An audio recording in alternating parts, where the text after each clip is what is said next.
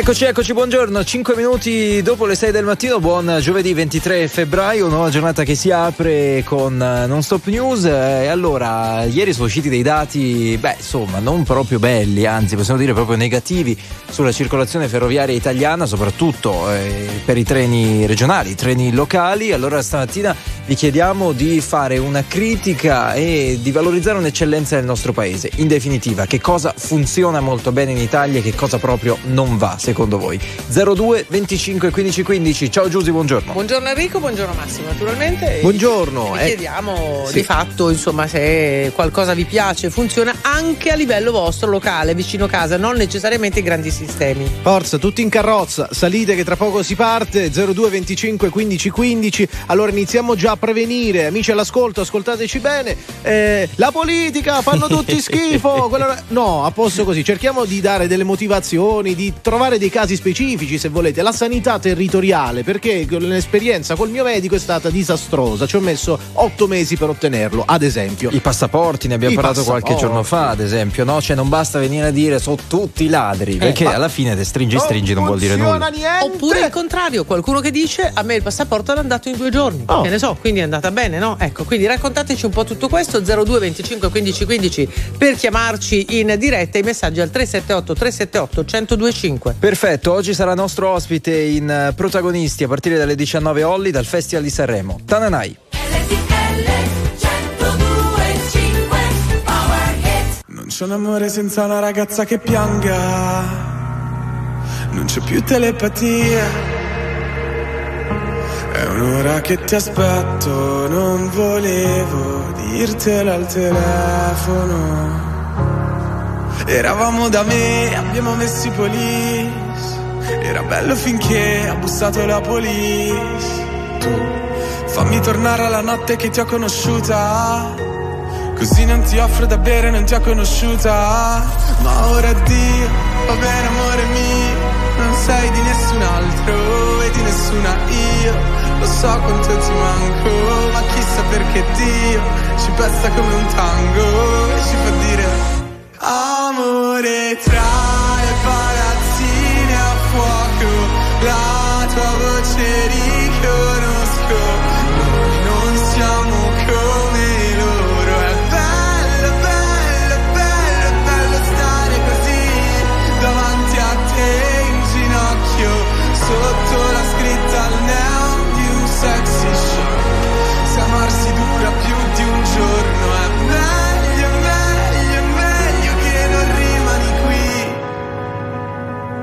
Tornerò un lunedì. Come si salva un amore se è così distante? È finita la poesia. È un anno che mi hai perso e quel che sono non volevo esserlo. Eravamo da me, abbiamo messo i police. Ridevamo di te che mi sparivi nei jeans tornare alla notte che ti ho conosciuta. Così non ti offro da bere, non ti ho conosciuta. Ma ora Dio, va bene amore mio Non sei di nessun altro e di nessuna io. Lo so quanto ti manco Ma chissà perché Dio ci presta come un tango E ci fa dire Amore tra le palazzine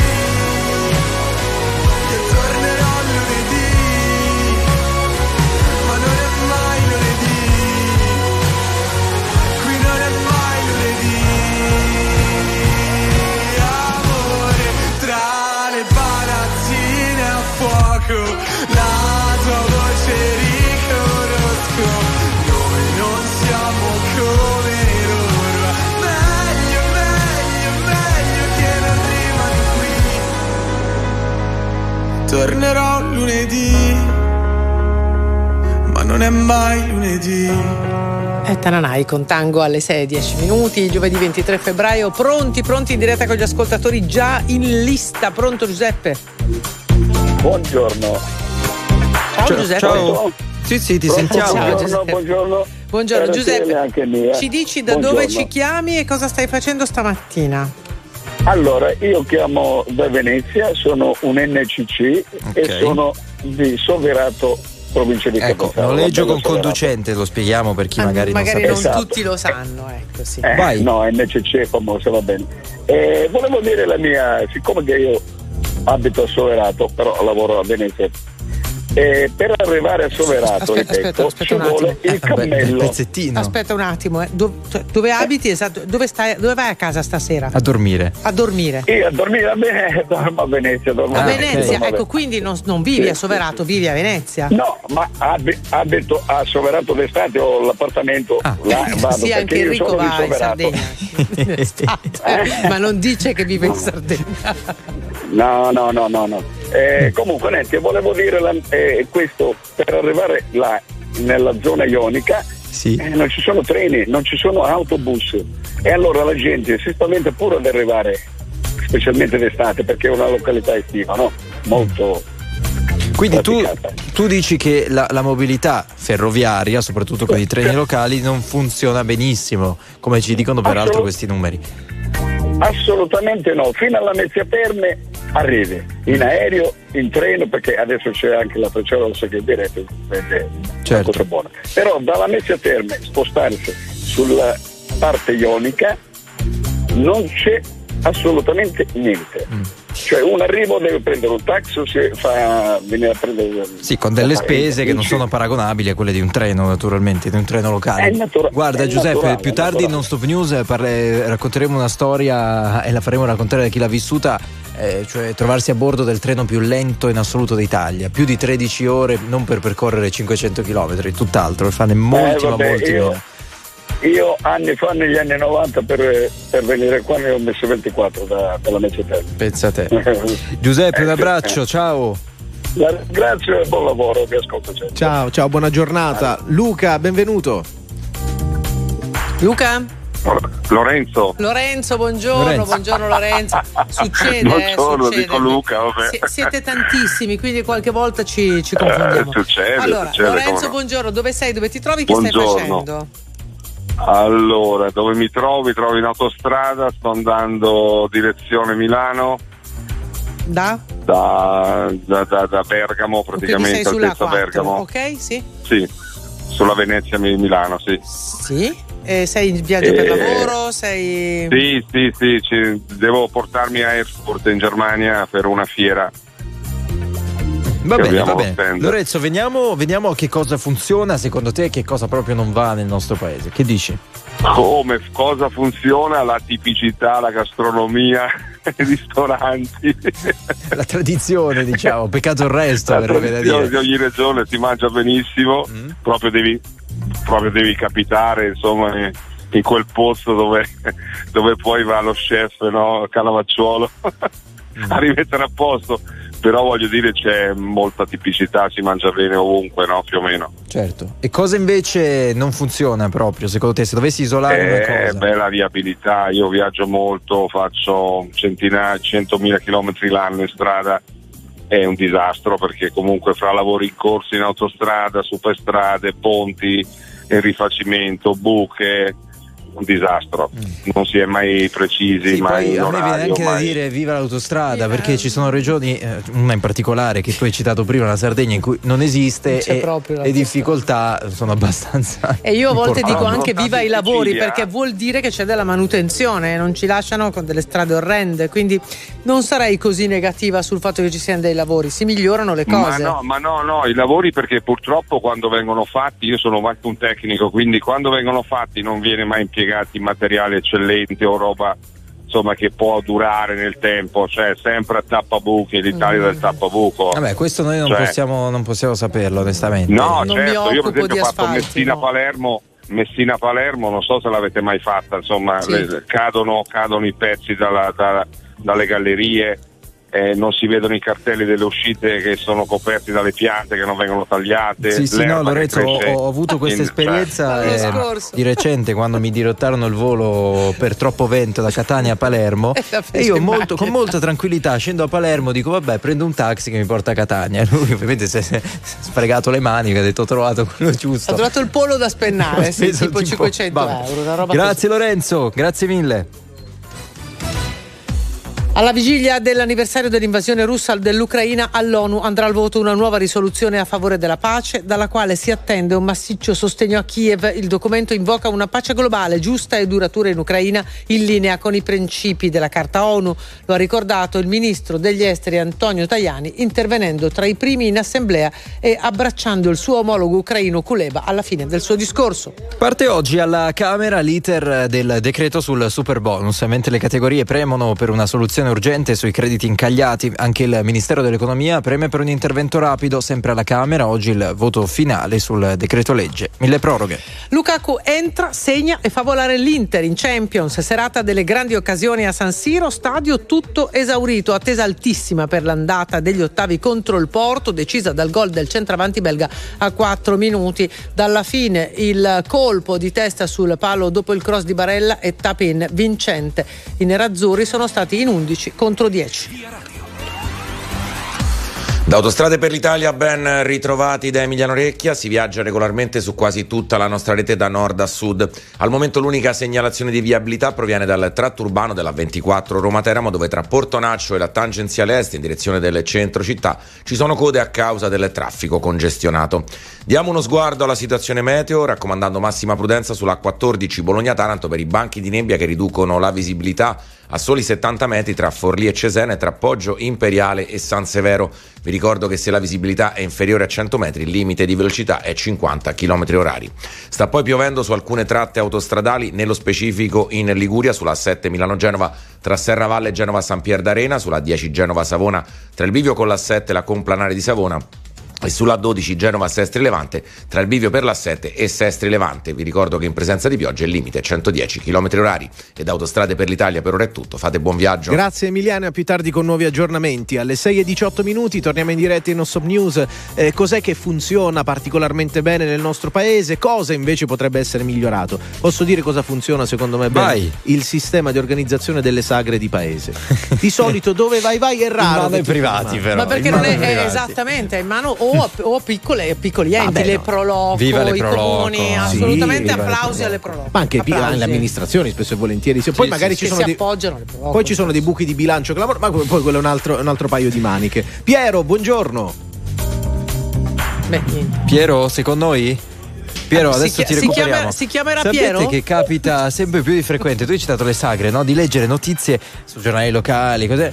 Di questo tipo, no? Eh, saccheggiati, no? I, come si dice? I guadagni, no? I eh. guadagni di queste firme. È una cosa terribile, è una cosa terribile perché eh, quando tu no, lavori, eh, ti sì. autofinanzi no? sì. per organizzare sì, delle cose. con tanti volontari, sì, che no? difficilmente che non ci sarebbero. È davvero una cosa orribile. Ultimamente capita spesso, quindi mm. bisognerebbe, bisognerebbe occuparsene. Pietro, buongiorno. Ci sei?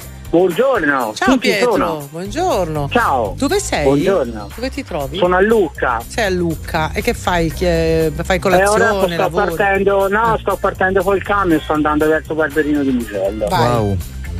Pronti, via. Che cosa funziona sì. in Italia? Allora, eh, io mi è capitato che praticamente mi arrivavano delle bollette sia di gas che di luce a zero e io ho avuto dei sospetti, ho detto non è che poi mi troverò la sorpresa di una mega bolletta esasperata che non riuscirò a pagare. Ho, ho chiamato e praticamente in automatico, cosa che di solito non succede mai, tramite l'ISE e Basso mi hanno fatto un bonus di gas e di luce che io praticamente per un anno non pago né gas né luce senza avere sorprese.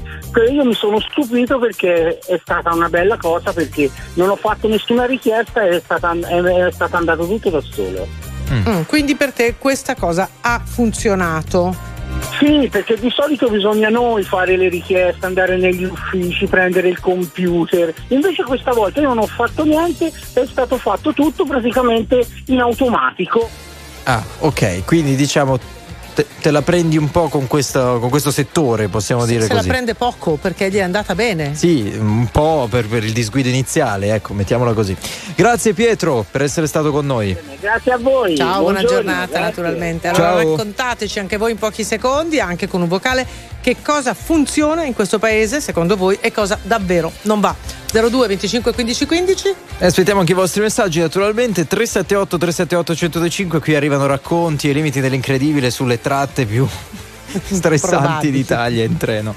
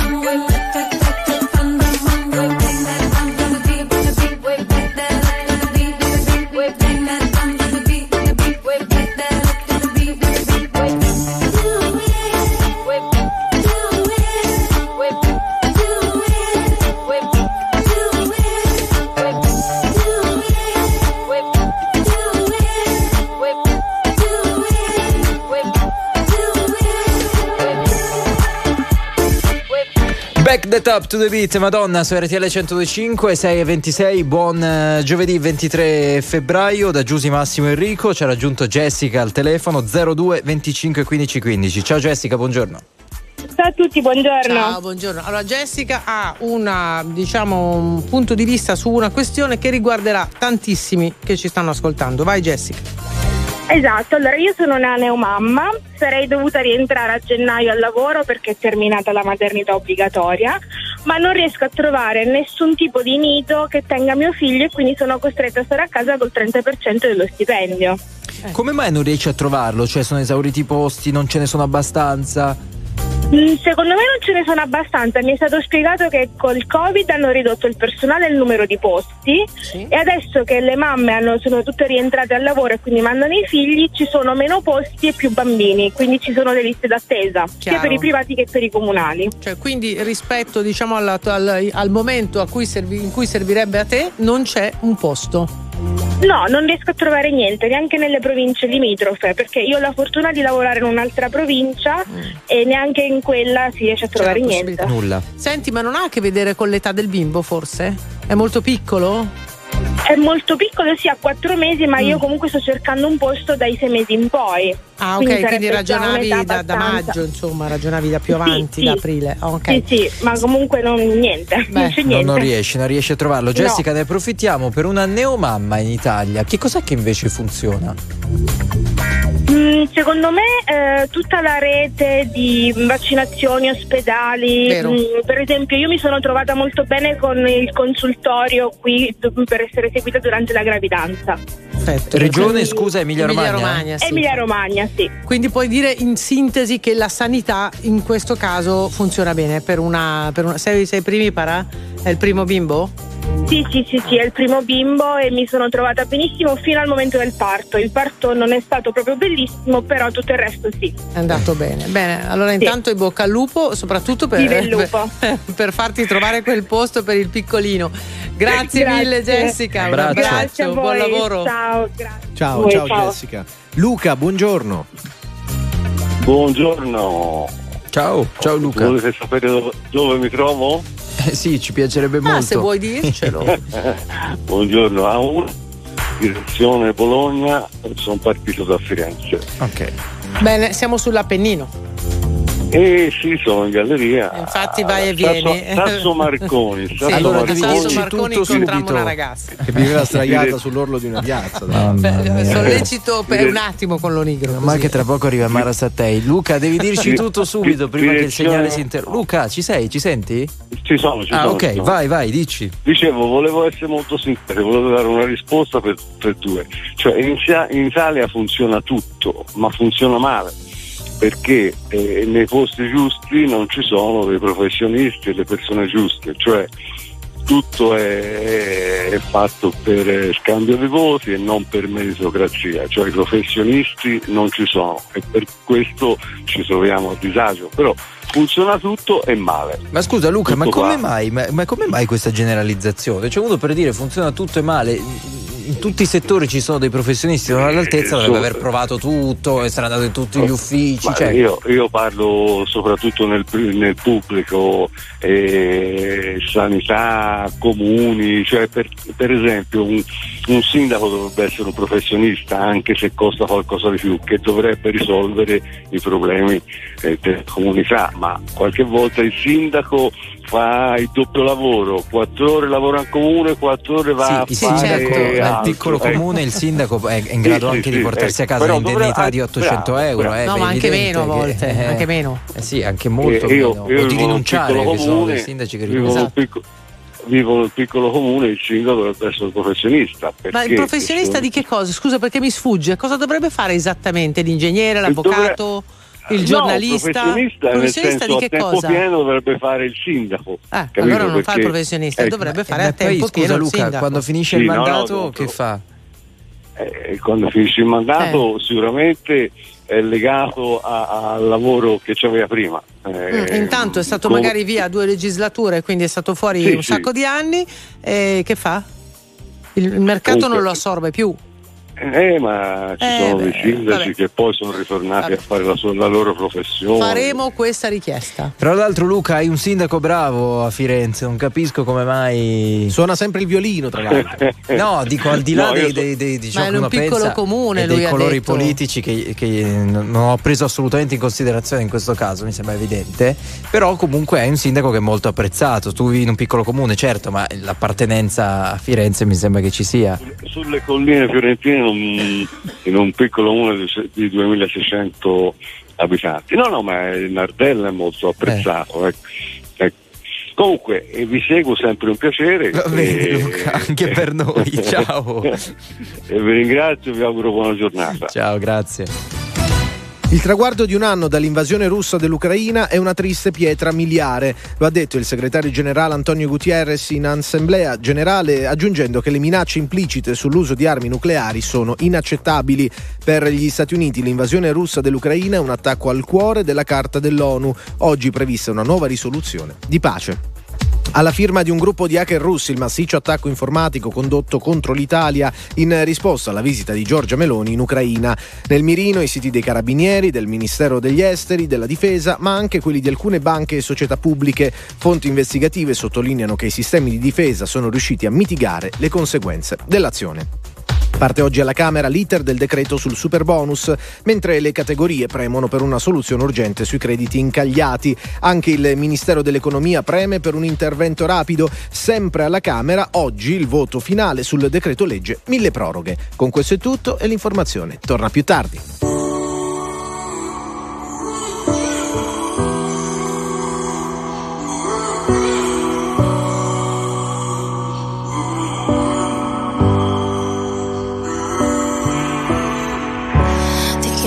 Chiamerei anche se non prende, ti cercherei dove non si vede, dovesse rimanermi niente. E non importa se fa male a piedi scalzi sulla neve, non ho paura di cadere. Poter guarire il tuo cuore da tutte le voci che senti. Però il risultato non cambia, nemmeno se cambi gli attenti. Pensavo di poter usare la voce ma dentro di me la voce non c'è. Ed ho usato duemila minuti per capire di me in fondo cosa pensi. Ho trovato solo la rabbia, forse siamo troppo diversi. Ho capito che non era amore ma soltanto un gioco che avevi creato per me. E dimmi se c'è stato amore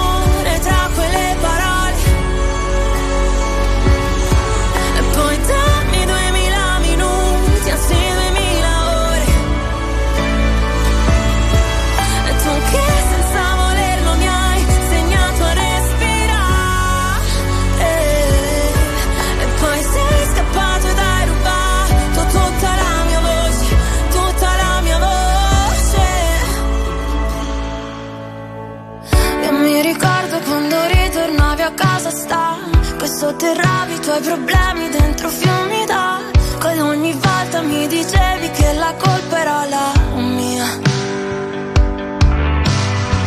Non ti importava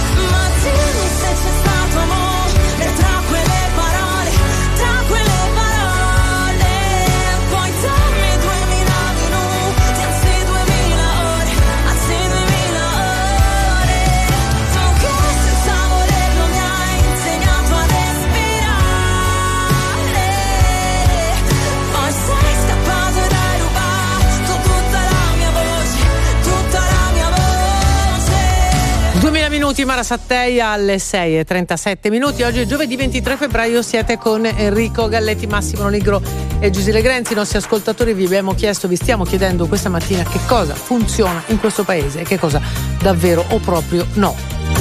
Eccoci allora da Simone, buongiorno. Buongiorno. Allora Simone, da dove?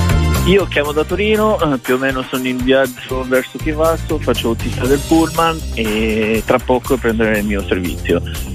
Allora, cosa non funziona? Non Ecco, il funziona. pullman funziona, non partiamo da qui, scusami. I Pull- trasporti, siccome abbiamo pullman, parlato del trasporto. Eh, Visto che tu insomma fai questo mestiere, secondo te funzionano? E I trasporti sì, funzionano nei fasce orarie, nel senso che praticamente nei fasce orarie il mattino funziona perfettamente perché tutti i pullman sono in viaggio e tutto quanto. Quindi che fascia orario magari sulle 15.30 fino alle 16.30 non c'è nessuno per il fatto che gli autisti tutti finiscono orario 6 ore e mezzo di guida. E non entra il nuovo turno? Bravo, e entra proprio in ritardo il nuovo turno. Questo che non funziona non è che non funzionano, funzionano assolutamente. Ok. Va bene, Simone, che cosa non funziona invece secondo te?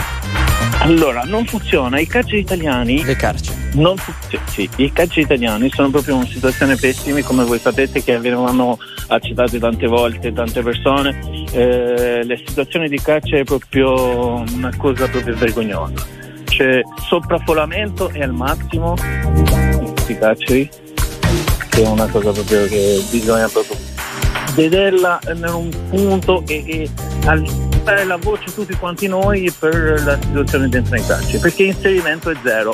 Cioè come fa uno a uscire dal carcere e si trova in mezzo alla piazza senza lavoro, senza casa, perso Ma tutto? senti, una hai avuto, hai avuto una- scusa, hai avuto l'esperienza diretta di qualcuno che conosci o tua? Sì, sì, sì, sì, io ho avuto Io, eh, diretta. ah, infatti, no, avevo immaginato. Ma Cioè, sei, sei italiano, persona? perdonami? No, no, non sono italiano. Ok. Però, di che origine però sei, Simone? cittadinanza italiana. Non ho capito, scusa Simone, tu hai avuto le- la- la- questa esperienza in prima persona? Ce l'hai vissuta tu? Sì, sì, sì, sì l'ho Bene. vissuto proprio nel, nel primo tempo. Cioè, bene, non molto. Però che cosa, la- cioè, che cosa lamenti? Poi a un certo punto sei uscito, cioè hai finito di scontare la pena, posso immaginare, e non hai trovato. Io ho avuto, io ho avuto, ho avuto tanto l'appoggio della famiglia, quindi e ce l'ho fatta, ma sono tanti che non hanno appoggio della famiglia e non ce la fanno. Questo è il problema, perché dentro eh, sei una persona persa.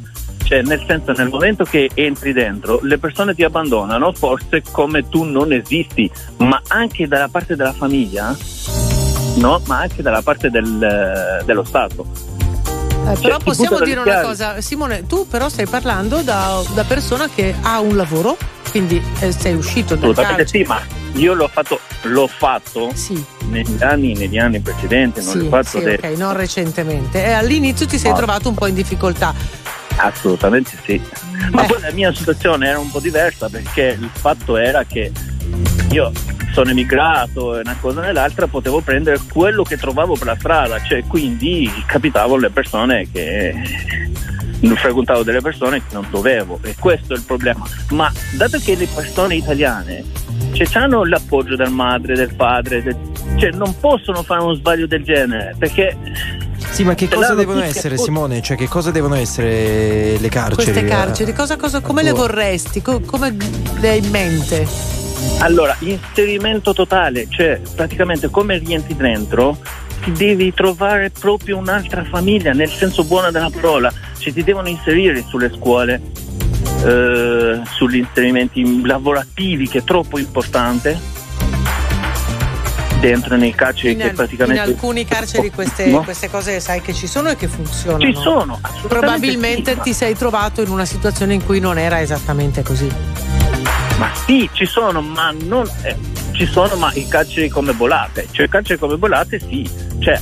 Ma diversi carceri no, specialmente È chiaro. Simone, è Vabbè, chiarissimo, vabbè. chiarissimo il tuo punto di Eh, vista. Diciamo che hai portato alla luce una, una situazione che effettivamente poi insomma, in Italia è- no- non, è, non è luminosa, mm, diciamo così. Grazie. Grazie mille, buona giornata. Ciao Simone. Poi, Ciao. buona giornata. Ciao, ciao, ciao, ciao. Vi aspettiamo 02 25 15 15. Be mine. I want to be mine.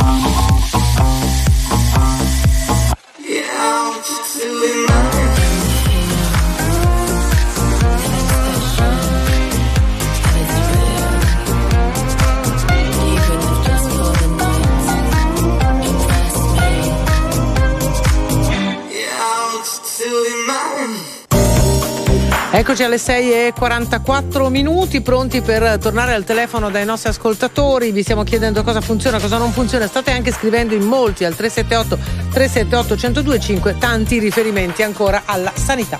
Allora, leggiamo un po' di, di messaggi. Eh, nella vita se ci si comporta bene non si finisce in carcere. Sono, molte chiama- le- sono molti messaggi come questo dopo la chiamata che abbiamo, mandato, che abbiamo mandato. È anche vero che lo scopo del carcere dovrebbe essere un reinserimento nella società. Adesso quindi non- messaggi troppo duri onestamente secondo me non vanno neanche letti. La sanità oggi non funziona, lo dicevi tu poco, Poco fa. fa, Una poi- volta eravamo l'eccellenza, adesso mi sembra un po' il contrario. Poi abbiamo città e paesi poco puliti, poco ordinati, con certi quartieri poco sicuri, per esempio, un altro- un'altra riflessione. Poi c'è Gianni eh, da Albano Sant'Alessandro, provincia di Bergamo, dice se in Italia tutto funziona male provate un po' ad andare a vivere in Romania. Evidentemente a questa eh, esperienza avrete delle sorprese, lì non funziona niente.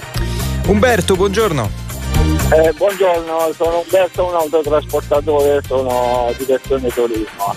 Niente, Dove non ti funziona. trovi esattamente, Umberto? Siamo adesso a Barriera di Torino. Ok, quindi- sei pro- prossimo alla meta, dici. Sì, sì, prossimo alla meta. quindi- Niente, non funziona la giustizia. Io sono un papà separato. I primi due anni ho visto mio figlio 12 volte, mezz'ora ogni volta. E poi sono dieci anni che non lo vedo. Eh, noi padri non veniamo tutelati da nessuno. Da nessuno. Un grande tema quello dei padri dei, Separati. dei padri separati, effettivamente. Ma Come? E dico è un grande tema quello dei padri separati, Eh, fai sì. bene a portarlo. È un tema che non ci viene, non ci viene a capo di niente. che, eh, Ma ovviamente Eh, stiamo, stiamo seguen- stiamo parlando di decisioni di un tribunale, presumo. Sì, eh, allora, eh, i primi anni eh, il tribunale eh, faceva vedere con assistenti sociali a- il papà, a me, e, e l'affidamento perché il bambino era piccolo. Mm. Affidamento alla mamma, ok. Sì, io lavorando a Torino, mio figlio è in Abruzzo, andavo una volta alla settimana per vederlo lì e un giorno il bambino era malato, un giorno faceva freddo, un giorno... Io in due anni l'ho visto se no 10-12 volte. Certo, naturalmente questo ti, ti ha provocato delle sofferenze, inevitabilmente, perché sei suo padre. Umberto, ti abbracciamo, ti auguriamo il meglio. Va bene, buongiorno. Ciao. Giornata, ciao, Ciao, ciao, ciao, ciao. Ascoltiamo un vocale. Francesca, RTL è anche mia. In Italia funzionano benissimo i bar, mentre funziona malissimo la giustizia, in quanto gli avvocati amano eh, allungare le cause per guadagnare e quindi in questo modo si intasano i tribunali. Buona giornata a tutti. Non puoi combattere una guerra da solo, il cuore è un'armatura, ci salva ma si consuma.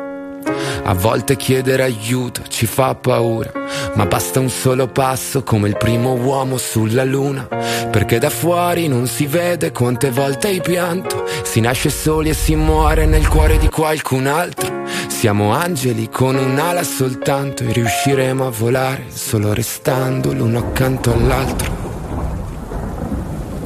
Camminerò a un passo da te e fermeremo il vento come dentro agli uragani, supereroi come io e te. Se avrai paura allora stringimi le mani perché siamo invincibili vicini e ovunque andrò sarai con me supereroi, solo io e te. Due gocce di pioggia che salvano il mondo dalle nuvole. Ci sono ferite che non se ne vanno nemmeno col tempo. Più profonde di quello che sembrano. Guariscono sopra la pelle ma in fondo ti cambiano dentro. Ho versato così tante lacrime fino ad odiare me stesso. Ma ogni volta che ho toccato il fondo tu c'eri lo stesso. Oh, oh, oh. Quando siamo distanti ogni volta che piangi piange pure il cielo. Non ho molto da darti ma ti giuro che camminerò un passo da te e fermeremo il vento come dentro agli uragani, supereroi come io e te. Se avrai paura allora stringimi le mani, perché siamo invincibili vicini e ovunque andrò sarai con me, supereroi solo io e te. Due gocce di pioggia che salvano il mondo mi basta un attimo e capisco che ogni cicatrice tu anche mi Mi basta un attimo per dirti che con te ogni posto è casa mia. Perché siamo invincibili vicini E ovunque andrò sarai con me Supereroi solo io e te. Due gocce di pioggia che salvano il mondo dalle nuvole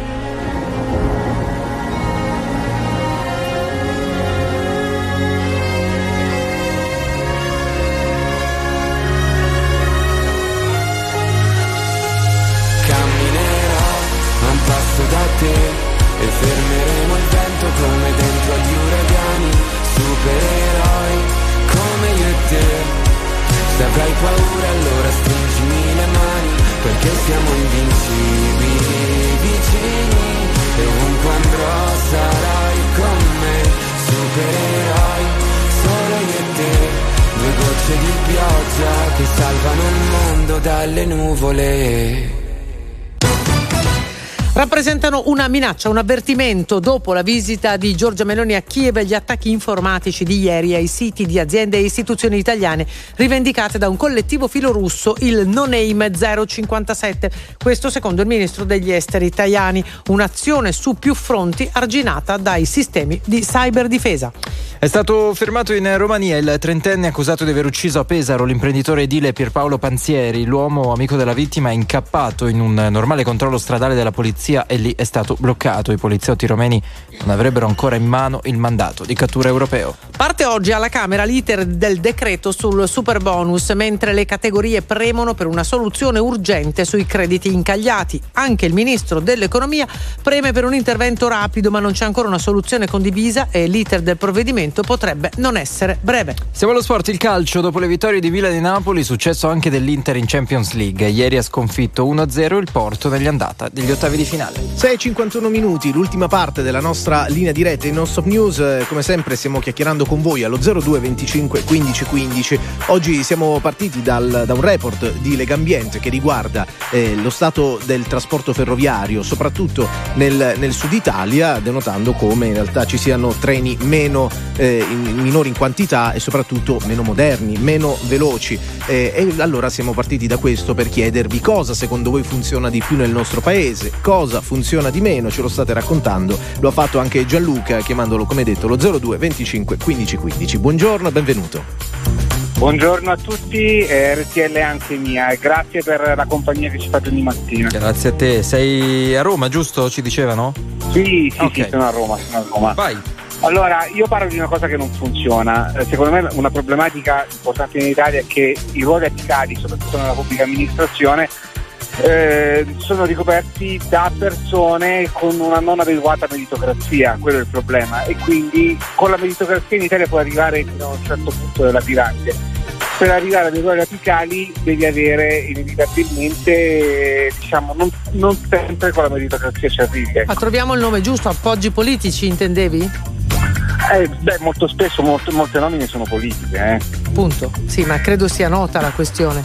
Eh, eh, esatto, e non, se- e non sempre a una nomina politica corrisponde un'adeguata preparazione, competenza. Senti Gianluca, eh, si- parli solo Sì. del settore pubblico oppure anche del settore privato? Quando dici non c'è meritocrazia, Guarda, ovviamente pre- nel settore prevale- privato... prevale- prevalentemente, prevalentemente, nel settore, prevalentemente nel settore pubblico. Nel settore privato è diverso perché ci sono dei- de- degli obiettivi poi da raggiungere in cui un minimo, eh, se non sei in grado, eh, non, non ti fanno andare avanti. Sì, certo, non, non mi riferivo alla spinta politica, che ovviamente nel settore privato è abbastanza Certo. irrilevante, ma magari insomma l'amico di, eh, la raccomandazione, Quello, che que- quello, quello ovviamente c'è anche nel, nel settore privato, però nel, nel pubblico Meno impattante, dici. Sì, ma io credo per esempio che nelle aziende strutturate questa roba non esista. Sì, cioè, non ci sia, dove esatto, ci sono gli amministratori delegati, tutto il d'accordo. management. Lo, lo credo, lo, lo cre- lo credo anch'io. Ecco. Però è interessante quello che hai detto Gianluca, lo vorrei sottolineare, cioè tu hai detto no, nel privato ci sono degli obiettivi da raggiungere, Beh, dovrebbero esserci anche nel pubblico, però magari sono un po' più... Sì, ma nessuno, ma nessuno li controlla, capito? Nessuno controlla che tu raggiungi quell'obiettivo, Certo. che se raggiungi o meno quell'obiettivo.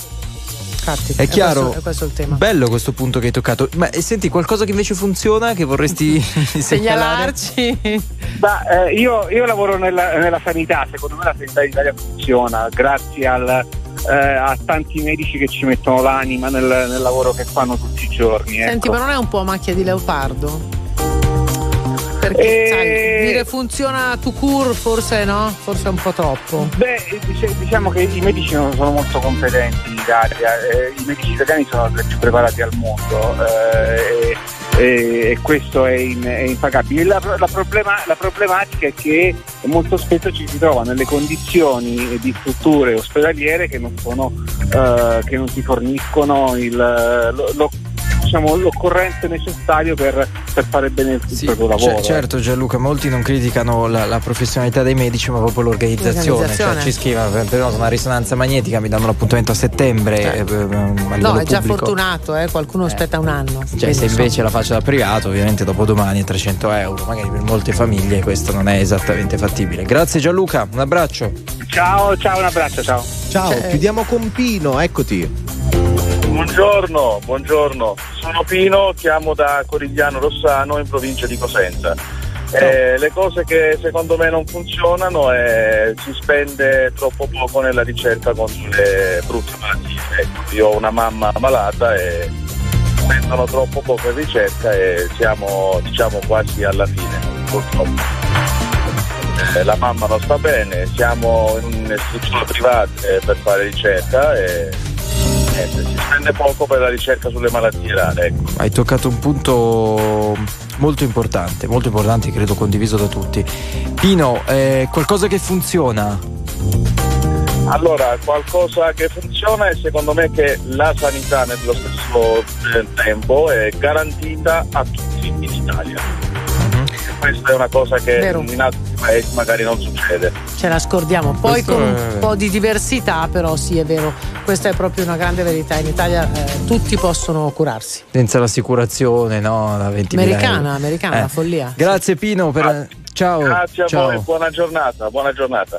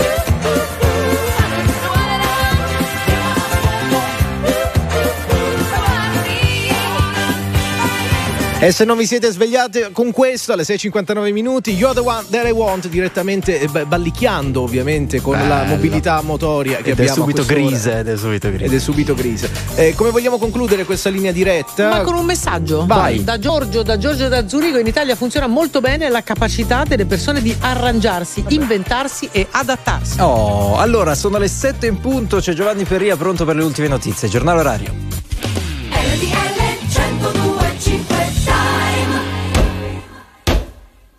Le 7 anche a Casaletto Vaprio in provincia di Cremona.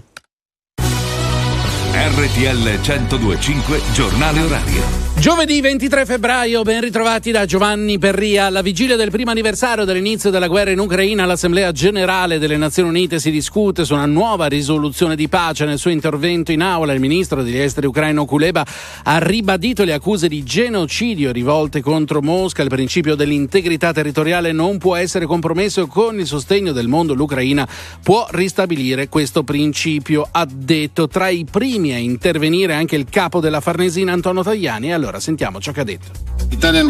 Il governo italiano sostiene gli accordi su precise questioni, come la creazione di una zona di sicurezza attorno alla centrale di Zaporizia, il rinnovo dell'iniziativa del Mar Nero per il grano, una risposta necessaria e impellente a queste minacce e un passo importante nella costruzione di una fiducia reciproca e per gettare le basi per un dialogo più ampio. Porta la firma di un eh, gruppo di hacker russi l'attacco informatico condotto ieri contro i siti di diverse istituzioni italiane. Sentiamo Alberto Ciaparoni. No Name 057 è tra i gruppi russi più attivi nella cyberguerra che affianca il conflitto in Ucraina. Il gruppo è stato creato un anno fa e si è reso subito protagonista di una serie di attacchi contro enti governativi e infrastrutture in Ucraina e nei paesi che la supportano. Ora è la prima volta che gli attaccanti prendono di mira il nostro paese, anche se non è la prima volta che l'Italia viene colpita da gruppi di hacker filorussi.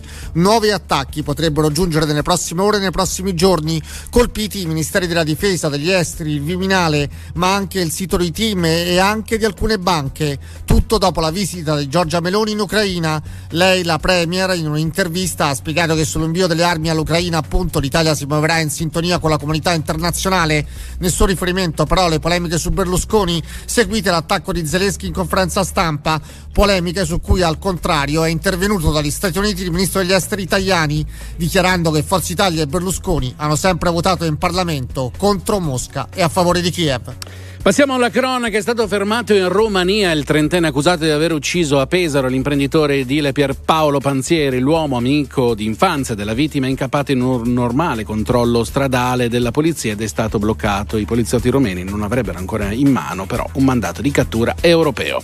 Siamo allo sport del calcio dopo le vittorie di Milan e Napoli, successo anche dell'Inter in Champions League, era sconfitto 1-0 il Porto nell'andata degli ottavi di finale, oggi in campo altre quattro squadre italiane per le coppe europee. Sentiamo Enzo Tamborra. Dopo Milan e Napoli anche l'Inter ha timbrato con una vittoria all'andata degli ottavi di finale di Champions contro un Porto ridotto in 10 uomini per espulsione di Ottavio, decisivo un gol del protagonista più atteso Romero Lukaku che a 4 dal termine su un cross di Barella prima ha colpito la traversa di testa poi di sinistro ha ribadito in rete. Più occasioni per i nerazzurri ma clamorosa la doppia rispinta di Onana quando il risultato era ancora fermo sullo 0-0. Oggi i riflettori puntati su altre quattro squadre italiane. Per il ritorno dello spareggio di Europa League, la Juventus rischia in Francia sul campo del Nantes dopo l'1-1 dell'andata. La Roma ospita il Salisburgo vittorioso 1-0 in Austria. In Conference League una formalità per la Fiorentina dopo il 4-0 dell'andata sul campo del Braga. La Lazio discende in Romania sul campo del Cluj, sconfitta l'Olimpico per 1-0. È tutto per adesso, ora meteo e informazioni sul traffico. Previsioni del tempo. Una buona giornata da Sofia Inglese di Trebi Meteo. Nelle prossime ore un debole cedimento dell'alta pressione comporterà nubi a tratti anche compatte sulle regioni centro-settentrionali e al più solo qualche debole fenomeno sul nord-est. Ampi spazi di cielo sereno invece sulle regioni meridionali e le temperature non subiranno particolari variazioni. Clima ancora mite per il periodo, solo il lieve calo di qualche grado nelle aree non soleggiate. Tutti i dettagli vi attendono sull'app di Trebi Meteo. Via Radio. Buongiorno da Luca Cacciatore di Autostrade per l'Italia. Circolazione in aumento per effetto del traffico pendolare nelle grandi città. Flussi intensi sulla 4 Milano-Brescia. Tra Monza e il bivio con il raccordo di Viale Certosa verso Torino con tempi di percorrenza di circa 20 minuti. Situazione analoga in direzione opposta tra Pero e Cormano. Flussi intensi anche sulla 8 Milano-Varese tra Legnano e Lainate in direzione di Milano. Andiamo adesso in Liguria sulla 10 Genova-Ventimiglia tra Varazze e il bivio con la 26 dei trafori verso Genova. Registriamo un chilometro di coda per lavori di ammodernamento. Ci spostiamo sulla diramazione di Roma Sud, dove tra Torre Nova e il bivio con il grande raccordo anulare verso quest'ultimo c'è un chilometro di coda per traffico sulla viabilità ordinaria. La sala radio di strada dei parchi ci informa che sul tratto urbano della 24 Roma Teramo, tra lo svincolo di Tor Cervare e il bivio con la tangenziale est in direzione del centro città c'è una coda per traffico congestionato. Da Autostrade per l'Italia è tutto, non mi resta che augurarvi un buon viaggio. Grazie, non c'è altro. Vi lascio alla rassegna stampa. Il prossimo giornale orario fra meno di un'ora. Perché le notizie prima passano da noi. RTL 1025. Very normal people.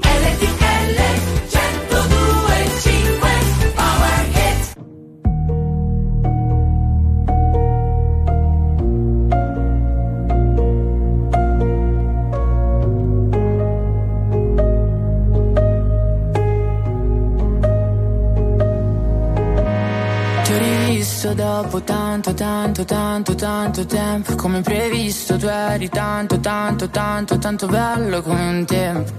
Hai cominciato a parlare, mi aspettavo mi mancavi Invece hai parlato tanto, tanto, tanto, tanto, tanto amore quello che ti ho dato Se la memoria non mi inganna, quanto ti sei ingarbugliato Nel pensare che ti volessi male Nelle tue idee alla fine sbottato hai detto guarda tanto, tanto, tanto, tanto amore tu sei Sei l'errore più cattivo che ho commesso nella vita amore tu sei Sei lo sbaglio più fatale che ho commesso nella vita amore tu sei Sei la prova che gli errori sono fatti per rifarli ancora tu sei La puttana che ha ridato un senso ai giorni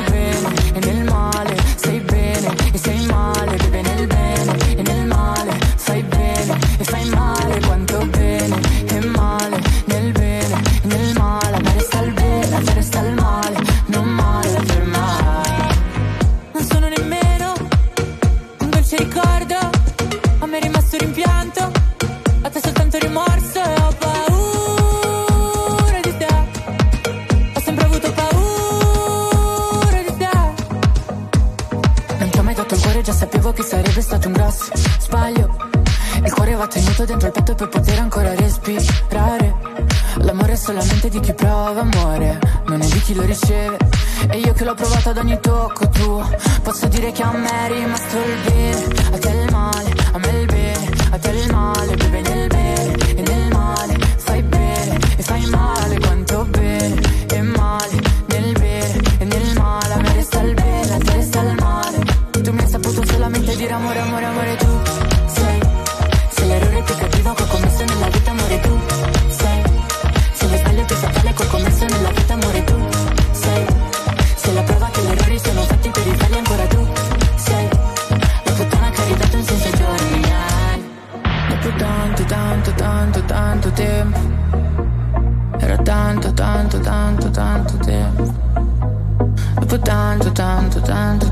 tanto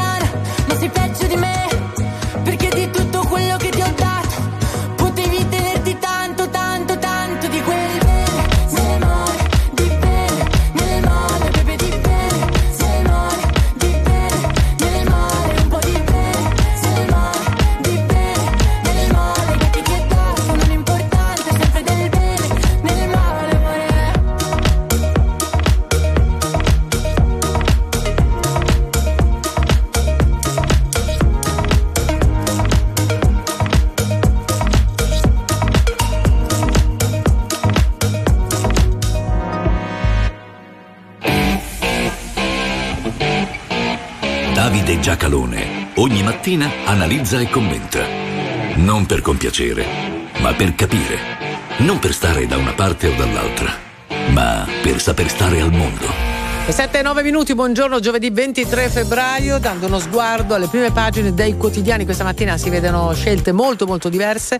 Eh, si parte dalla politica interna, poi c'è quella estera, c'è la guerra in Ucraina, ma anche la siccità, insomma un po' di tutto. Approfondiamo le notizie principali con Davide Giacalone. Buongiorno, bentornato. Buongiorno, buongiorno, bentrovati. Buongiorno, allora dalla prima della stampa l'emergenza siccità, l'allarme di Musumeci, dobbiamo razionare l'acqua. Al Consiglio dei Ministri di oggi eh, Musumeci chiederà al Presidente del Consiglio Giorgia Meloni di dare vita a una sorta di task force che faccia fronte a questa emergenza. La fotonotizia del messaggero siccità, l'allarme è energetico, laghi e fiumi in secca, le centrali elettriche a rischio stop. Eh, ho capito, però eh, ha piovuto meno, molto meno, e, e lì ci possiamo fare poco. Però non mi ricordo più quanti anni sono, mi è venuto a noia pure a me, alla questione degli acquedotti. Noi in Italia perdiamo il 50% dell'acqua dalla fonte o dal bacino di raccolta al- all'uso finale, che sia il rubinetto, che sia nei campi, il rubinetto di casa, che sia nei campi. All'incirca la metà finisce buttata via. Allora, non è che si possa invitare la cittadinanza a fare la danza della pioggia, però gli amministratori locali e nazionali a fare la danza del tubo, sì, cioè eh, quegli acquedotti non sono, non sono un disastro naturale, non sono un, un destino divino, ci si, possono, ci si può mettere mano. Il guaio enorme di questa storia, e torniamo sempre poi al punto, è che eh, gran parte di questa attività è stata eh, localizzata e, e regionalizzata, vuoi con le regioni, vuoi con i comuni, vuoi con le municipalizzate. E questo sistema è largamente disfunzionale perché poi alla fine tu hai il prezzo dell'acqua al consumatore finale che è piuttosto basso, è basso rispetto alla media europea. Questo finisce con non remunerare gli investimenti e comunque tanto voglio dire non- l'azienda che deve amministrare quella roba lì non è profittevole su quel punto, fa anche altre, altre, altre attività da, da municipalizzata, mm, risponde alle regole di mercato fino a un certo punto, le azioni sono possedute dal signor sindaco, naturalmente non personalmente ma in quanto sindaco, insomma tutto questo eh, richiede il disfunzionale e quindi che cosa si fa? A un certo punto si dice è piovuto poco e quindi c'è l'emergenza siccità. Eh, ma perché tu che pensavi di starci a fare lì? Cioè, eh, pensavi di essere quello che dice piove, i bacini sono pieni, adesso prendo l'acqua e ve la porto al rubinetto. E che razza di. cioè, lo facevano gli antichi romani, peraltro lasciando anche delle opere che, straordinarie che sono ancora in piedi. Quindi non è che sia gra- un, un gran lavoro. Invece, rimediare al fatto che dal lavoro che fai, al contrario che degli antichi romani, il 50% te lo perdi per strada, potresti rimediare. Adesso prepariamoci, perché naturalmente questa cosa ce la porteremo dietro tutta l'estate, perché se piove poco adesso, adesso magari speriamo che pio- cominci a piovere un poco, ma non, non abbastanza. Leggevo che secondo quanti di queste cose si intendono bisognerebbe che piovesse 50 giorni di seguito, che forse ci creerebbe qualche altro problema eh, per, per recuperare l'acqua che non si è raccolta, ma magari, ecco, voglio dire, un pensierino a risolverlo strutturalmente, perché ogni anno sentire parlare del- della siccità e ogni anno sentire parlare del fatto che il 50% lo perdiamo per strada, alla lunga rischia di diventare noioso. Però stavolta ne parliamo a febbraio e non ad agosto, perché di Sì, solito già. quello è il tema, è il tema estivo che approfondiamo. Tra poco sulle pagine economiche parliamo di inflazione, prima la viabilità. Via Radio. Buongiorno da Luca Cacciatore di Autostrade per l'Italia. Circolazione in aumento per effetto del traffico pendolare nelle grandi città. Iniziamo con Milano, flussi intensi sulla 4 Milano-Brescia tra Monza e il bivio con il raccordo di Viale Certosa verso Torino, con tempi di percorrenza di circa 20 minuti. Situazione analoga in direzione opposta tra Pero e Cormano. Flussi intensi anche sulla 8 Milano-Varese tra Legnano e Lainate in direzione di Milano. Andiamo adesso in Liguria, sulla 10 Genova-Ventimiglia, tra Varazzi e il bivio con la 26 dei Trafori verso Genova. Registriamo 2 km di coda per lavori lavori di ammodernamento. Ci spostiamo sulla diramazione di Roma Sud, dove tra Torre Nova e il bivio con il grande raccordo anulare verso quest'ultimo c'è un chilometro di coda per traffico sulla viabilità ordinaria. In conclusione, la Sala Radio di Strada dei Parchi ci informa che sul tratto urbano della 24 Roma Teramo, tra lo svincolo di Tor Cervaro e il bivio con la tangenziale est verso il centro città, c'è una coda per traffico congestionato. Da Autostrade per l'Italia è tutto, vi auguro buon viaggio. Grazie e più tardi con nuovi aggiornamenti riprendiamo la rassegna stampa con Davide Giacalone qui in Ossop News. Il sole 24 ore. Il calo dell'energia raffredda l'inflazione, questa è l'apertura, ma crescono i prezzi del largo consumo. L'indice s- scende dell'11,6% dall'11,6% al 10% annuale, più cari i beni ad alta frequenza di acquisto. Il Corriere della Sera, anche qui nelle pagine interne, nella sezione economia, eh, l'inflazione rallenta, scende al 10%, il calo del gas raffredda i prezzi, col diretti giù frutta e verdura e poi c'è una classifica stimata dai dalle associazioni di consumatori, Bolzano, Milano, Genova, le città più care d'Italia. Sì, allora il tema, per quanto possa sembrare ardito, si connette a quello di prima anche della siccità, perché per esempio la previsione è che eh, con meno acqua e con questo tasso di inflazione cosiddetta core, cioè base, eh, mh, finiremo con l'avere d'estate eh, i prezzi molto alti, quindi un, un aumento dei prezzi di frutta e verdura. Così torniamo alla tradizione, l'Onigro si mette tranquillo, torneremo a parlarne ad agosto, lui potrà fare Ferragosto con lo zoccoletto e il, e il, il cocomero, però comprato a peso come fosse una papaya e questo effettivamente qualche problema ferragastano potrebbe, potrebbe portarlo.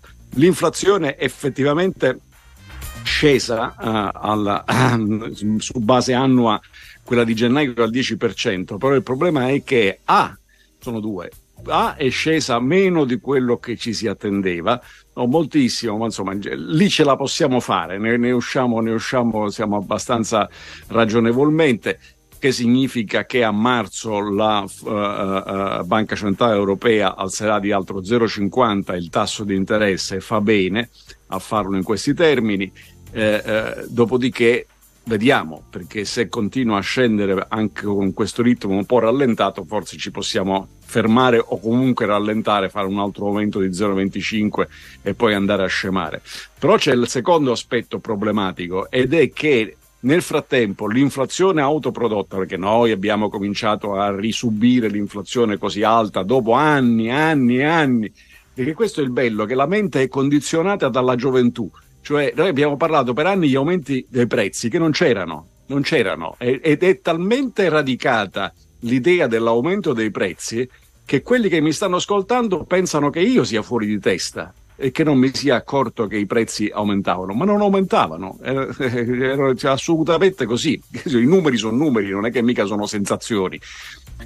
Dopo anni che i prezzi non aumentavano, e invece ci siamo trovati a una fiammata pazzesca che è partita nella seconda metà del 21 ed erano i prezzi delle materie prime esterne, il blocco del Covid, poi la guerra, eccetera, eccetera. Eh, però adesso noi in realtà su questo 10% la parte di inflazione autoprodotta all'interno è il 6%, il che significa stiamo attenti, nel senso che cercare di inseguire l'inflazione è la cosa peggiore che si, che si possa fare, come buttare benzina sul fuoco, e, e- e quello ci procurerebbe una più lunga stagione di aumento dei tassi che per il paese più indebitato non è una grande idea.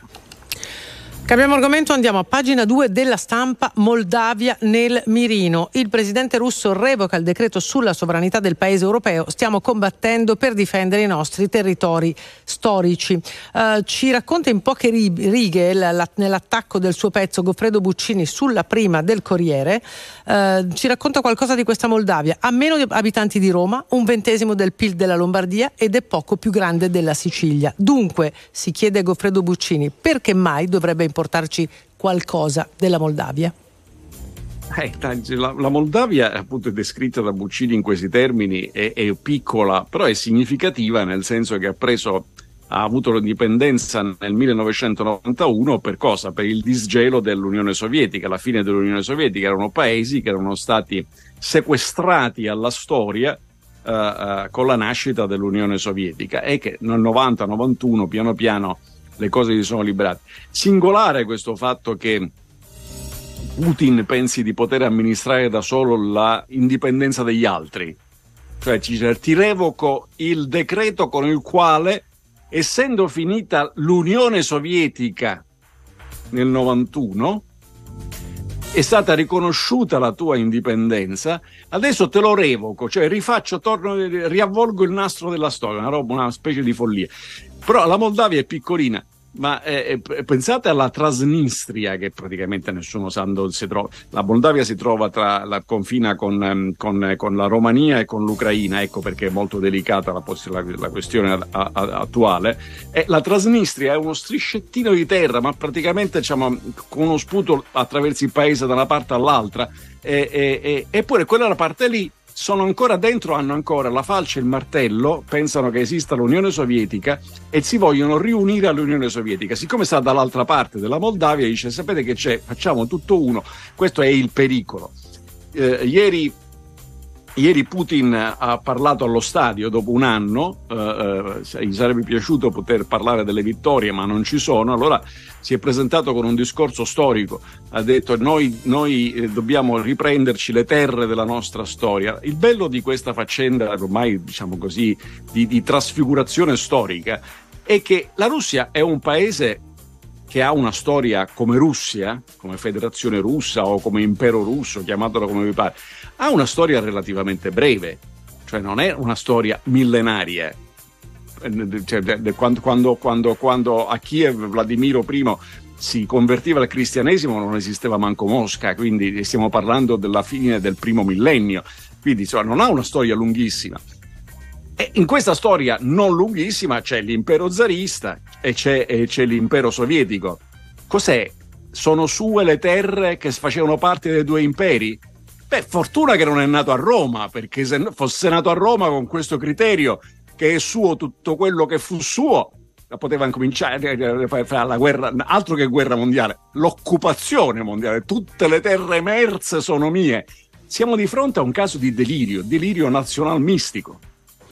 Allora, tra poco in rassegna stampa parliamo di attacchi hacker per capire se esista effettivamente un confine tra il mondo digitale e quello reale in cui viviamo tutti. Prima ci sono i titoli sportivi. Si parla anche oggi di Champions, ovviamente. Ci pensa Lu, questa è l'apertura della Gazzetta dello Sport. Lukaku lancia l'Inter, tris delle italiane. Il belga entra, fa gol ed esalta San Siro. Porto battuto 1-0. In taglio più basso si parla dell'Euroleague. Ritorno playoff, Allegri, ora serve la vera Juve. Il Corriere dello Sport, abbraccio Inter, assist di Barella e gol di Lukaku, Guardiola solo pari all'Ipsia, infine in taglio basso, eh, stagione al via, si parla della Formula 1, in Bahrain si comincia con i test. Un po' di informazioni commerciali, poi torniamo in rassegna stampa.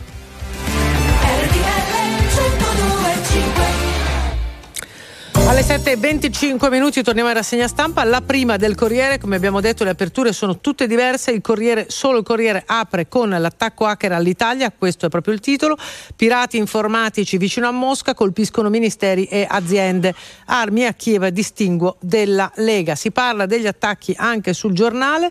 Eh, vendetta russa, attacco hacker all'Italia. La rivendicazione, una risposta per le vostre armi a Kiev. Allora, attenzione, il mondo digitale non è un mondo virtuale, immaginario, diverso, è un mondo reale. Perché il digitale, a parte che lo stiamo usando in questo, in questo istante, il digitale è la- eh, uno dei sistemi di scambio di informazioni e transazioni col quale campa il nostro mondo. Quindi, cominciamo a ragionare questa cosa hacker, hacker, no? Che sembra. Cioè, dire, non siamo nel film Wargame, ricordate il ragazzino smanettone che entra nella, nella cosa della difesa statunitense e lancia i missili. No, no, qui, qui non siamo di fronte a questo. Questo, sia- questo si chiama terrorismo. Questo è un attacco terroristico a un paese e gli attacchi hacker a singole persone o a singoli soggetti o a singoli editori, come a noi è capitato di subire, sono attacchi squadristi, vanno perseguiti in quanto tali, perché sono esattamente come andare a bruciare la sede dell'Avanti, cosa che fecero i fascisti quando cominciarono la loro avventura verso la conquista del potere. Questa è la, la- la- la realtà. Allora, siccome questo viene organizzato anche dall'estero, in questo, caso da hacker russi, non dimentichiamo che la- le avvisaglie della guerra in Ucraina furono attacchi hacker a Kiev e al sistema elettrico, quindi abbiamo di chi si occupa di questo, ma te- ho l'impressione che su questa materia va molto ma molto alzata la guardia. Allora Davide, torniamo un attimo a occuparci del Festival di Sanremo, non di quello del 2024, ma di quello quasi archiviato, pagine interne del Corriere della Sera, pagina 27. Rosa Chemical e l'uso di Instagram verso l'istruttoria sui casi Sanremo, le verifiche della GCOM sulla RAI, sotto la lente la pubblicità occulta e la difesa dei minori. Ci dà i numeri di questa edizione in termini di pubblicità, su cui adesso ragioneremo il sole 24 ore, raccolta pubblicitaria a oltre 50 milioni. Allora, guarda, ci sono due equivoci in tutta questa faccenda. Il primo è il contenitore Sanremo con- con- concepito come se non fosse la RAI. È sempre la RAI, è un prodotto della RAI.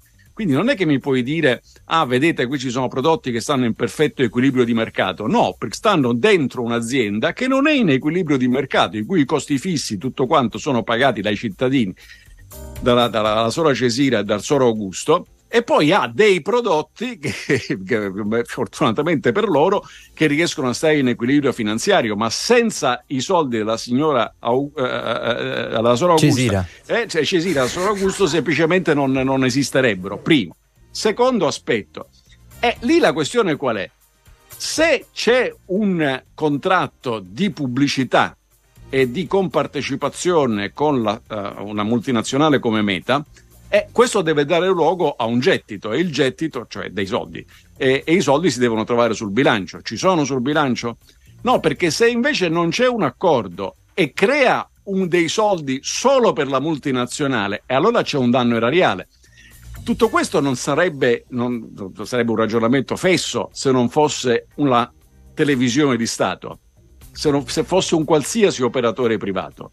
Ma se income è la televisione di Stato, questo equivoco si porta dietro ed è la concorrenza falsata in Italia, è tutta a favore della televisione di Stato che si verifica su ogni cosa, dalla tecnologia, dalle reti DAB radiofoniche alla raccolta di pubblicità. Il nostro è un mercato falsato da eccessiva presenza dello Stato e di una impresa di Stato. Questo non si riesce mai a capirlo. E quando poi cambiano i governi o le maggioranze in Parlamento, il principale problema è adesso ci devo mettere i miei. Io ho un solo problema da molti anni, io mi vorrei riprendere i miei, intesi come soldi però. 7.30 minuti, finisce qui la rassegna stampa di oggi con Davide Giacalone. A domani, grazie Davide. Grazie a voi e buona radiovisione a tutti. Genocidio è l'accusa lanciata contro la Russia dal ministro degli esteri ucraino Kuleba mentre introduceva all'Assemblea generale delle Nazioni Unite la risoluzione per una pace giusta del suo paese a un anno dall'invasione di Mosca. Dopo il discorso a braccio tra Kuleba e il ministro degli esteri italiano Tajani, nel suo intervento il capo della Farnesina ha parlato di una pace necessaria, ampia, equa e durevole. Ora più che mai abbiamo bisogno della diplomazia, ha aggiunto Tajani. Parte oggi alla Camera l'iter del decreto sul super bonus, mentre le categorie coinvolte premono per una soluzione urgente sui crediti incagliati. Anche il Ministero dell'Economia preme per un intervento rapido.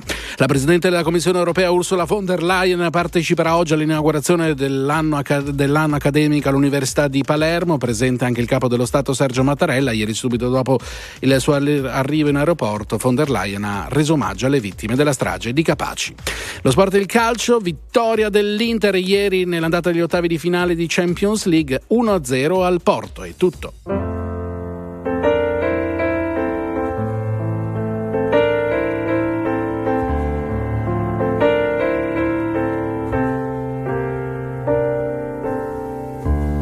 L'alba perché come fosse solo mio.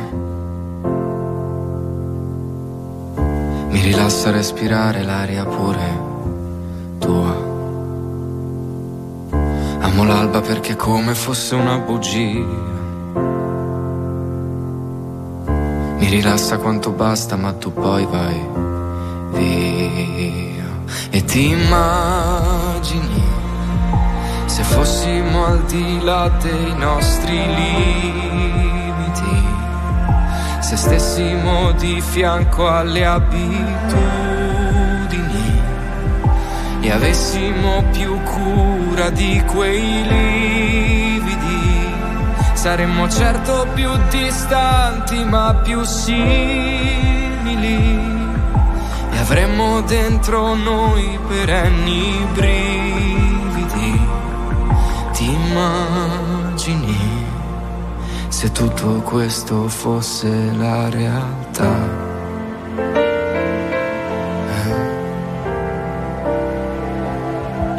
Amo l'alba perché spesso odio la vita mia. Camminando senza meta in questa strana via. Amo l'alba perché è come una sana follia. Capirla se la senti e non mandarla via. E ti immagini se tutto stesse sopra i nostri limiti e credessimo ai sorrisi come i comici.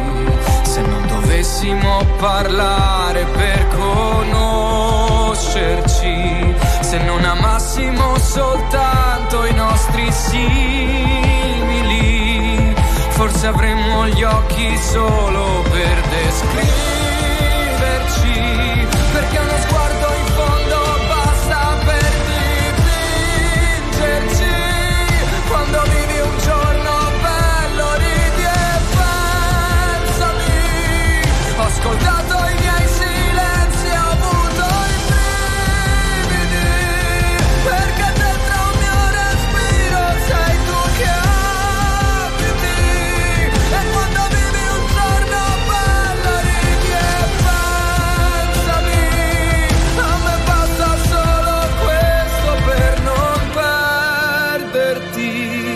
ti immagini se tutto questo fosse la realtà.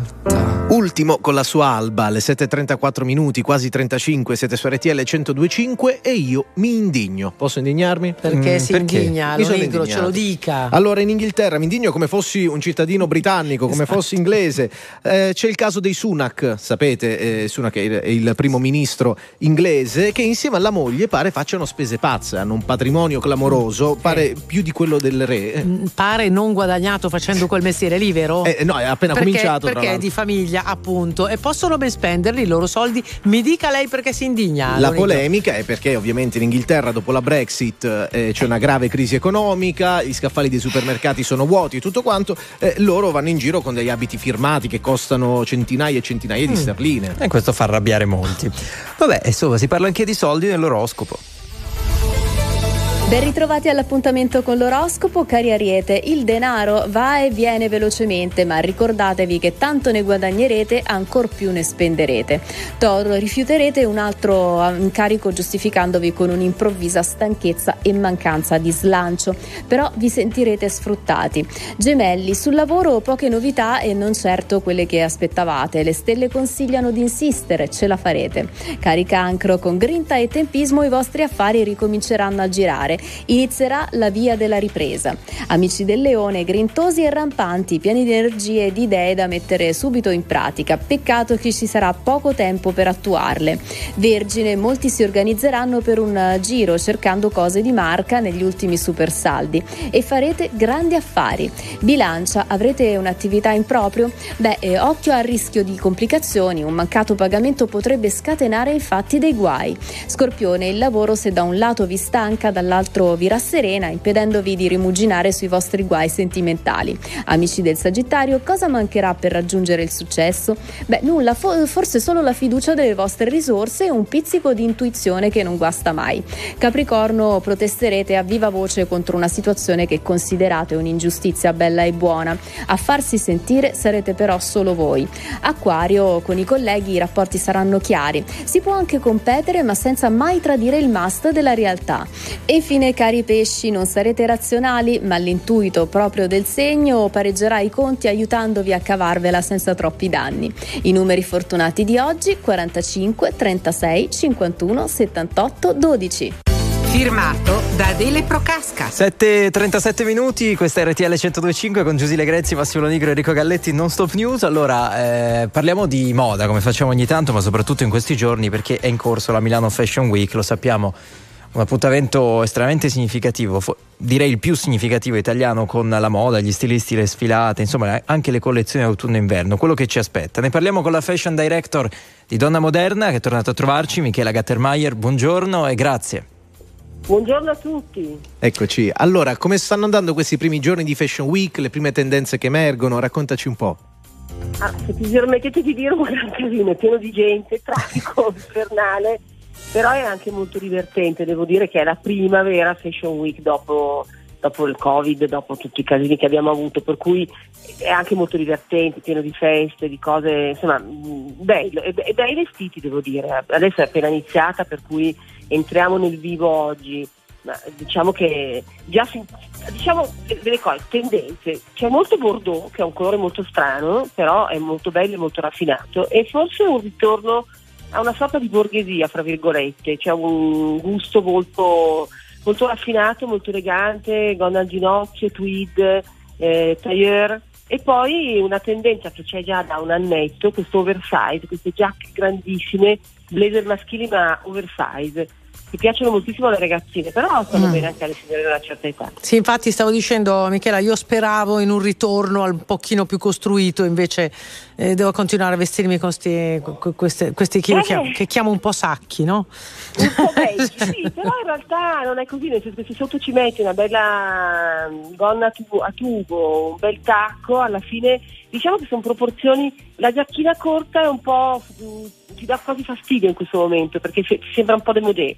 Per cui sono proporzioni un po' cambiate, però è un po' presto per dire perché abbiamo appena iniziato. Sì, sì, è vero, vero. Ci sarà Emporio Armani, Max Mara che è la regina, ci vuole il bon ton, per cui bisogna un po' vedere cosa succede oggi. Eh, allora Michela, eh, ci sono, si chiacchiera molto del, del front row, no? tutte queste eh, Sì. attrici, influencer, c'è un po' di tutto. Chi si sta vedendo in questi giorni, almeno i primi? Chi, chi sta girando a Milano per, per le sfilate? Beh, un po' presto, però ieri, sera- ieri per esempio da Sandy c'era Donatella Versace, perché avevano fatto una collaborazione l'anno scorso, per cui sono diventati amici, diciamo, e poi un po' lo staff ehm, di mercoledì, la serie televisiva, per cui c'era anche Cristina Ricci, che è stata la prima mercoledì della storia, per cui de- devo dire che è sempre molto divertente in, in certe occasioni vedere i front row perché eh, tanto ti senti vicino, la famosa separazione, cioè, grandi separazioni non ci sono perché sei vicino a loro e poi è, è divertente perché si scatenano i fotografi, insomma comunque diciamo che la moda ha anche bisogno un po' di tutto questo surplus eh, che poi va sui social eccetera. Certo, no, ma non c'è dubbio, ma infatti questo è un appuntamento da una vetrina eh, importantissima. Un'ultima battuta però su come ci vedono all'estero dal punto di vista della moda, perché non, non siamo troppo abituati a parlarne. Ma devo dire che mh, ci amano molto soprattutto per come facciamo le cose, perché è vero che la nostra capacità, adesso sembra un discorso un po' noioso, però il nostro artigianato, il fatto che le cose siano fatte in una certa maniera è importantissimo anche per i cinesi, anche per i giapponesi, soprattutto per gli orientali, che non sono abituati a fare le cose come le facciamo noi. E infatti è il grosso problema che non si trovano artigiani giovani, tutti i grossi gruppi, grossi- le grosse aziende, i grossi stilisti stanno aprendo delle scuole e cercando di sostenere questo nostro heritage, come si dice, perché effettivamente nessuno sa fare le cose bene come noi, tant'è vero che i francesi spesso producono in Italia anche, no? che sono gli altri, gli altri grandi sovrani della moda internazionale. Per cui devo dire, che, devo dire che ci vedono bene, amici che abitano in Giappone dicono che proprio sono dei fan scatenati della moda italiana, per cui io in questo ci credo molto. Poi è Insomma. Il famoso fast fashion però è Mm, mm, mm. Vabbè, insomma, è no, davvero la moda italiana, come sappiamo, fa scuola nel mondo e ce lo hai confermato. Michela Gattermeier, la fashion director di Donna Moderna, grazie davvero per essere stata con noi. A presto, E a buone presto buon sfilate, perché è un lavorone, eh, lo sappiamo. grazie, grazie davvero. Ciao Michela. Allora, parlavamo in apertura anche con voi, in apertura di trasmissione insomma, dei trasporti, soprattutto quelli dei treni locali, i treni regionali, non è che vadano benissimo le cose. Noi vi vogliamo raccontare una storia emblematica che ci racconta tra poco Marco Bonarrigo, che ne ha parlato sul Corriere della Sera. Una linea in Italia, nella stessa regione, Trapani-Ragusa. Siamo in Sicilia ed è il treno più lento d'Italia. Ci vogliono più di 13 ore. ma, Ma no, ma è per meditare, mica per viaggiare.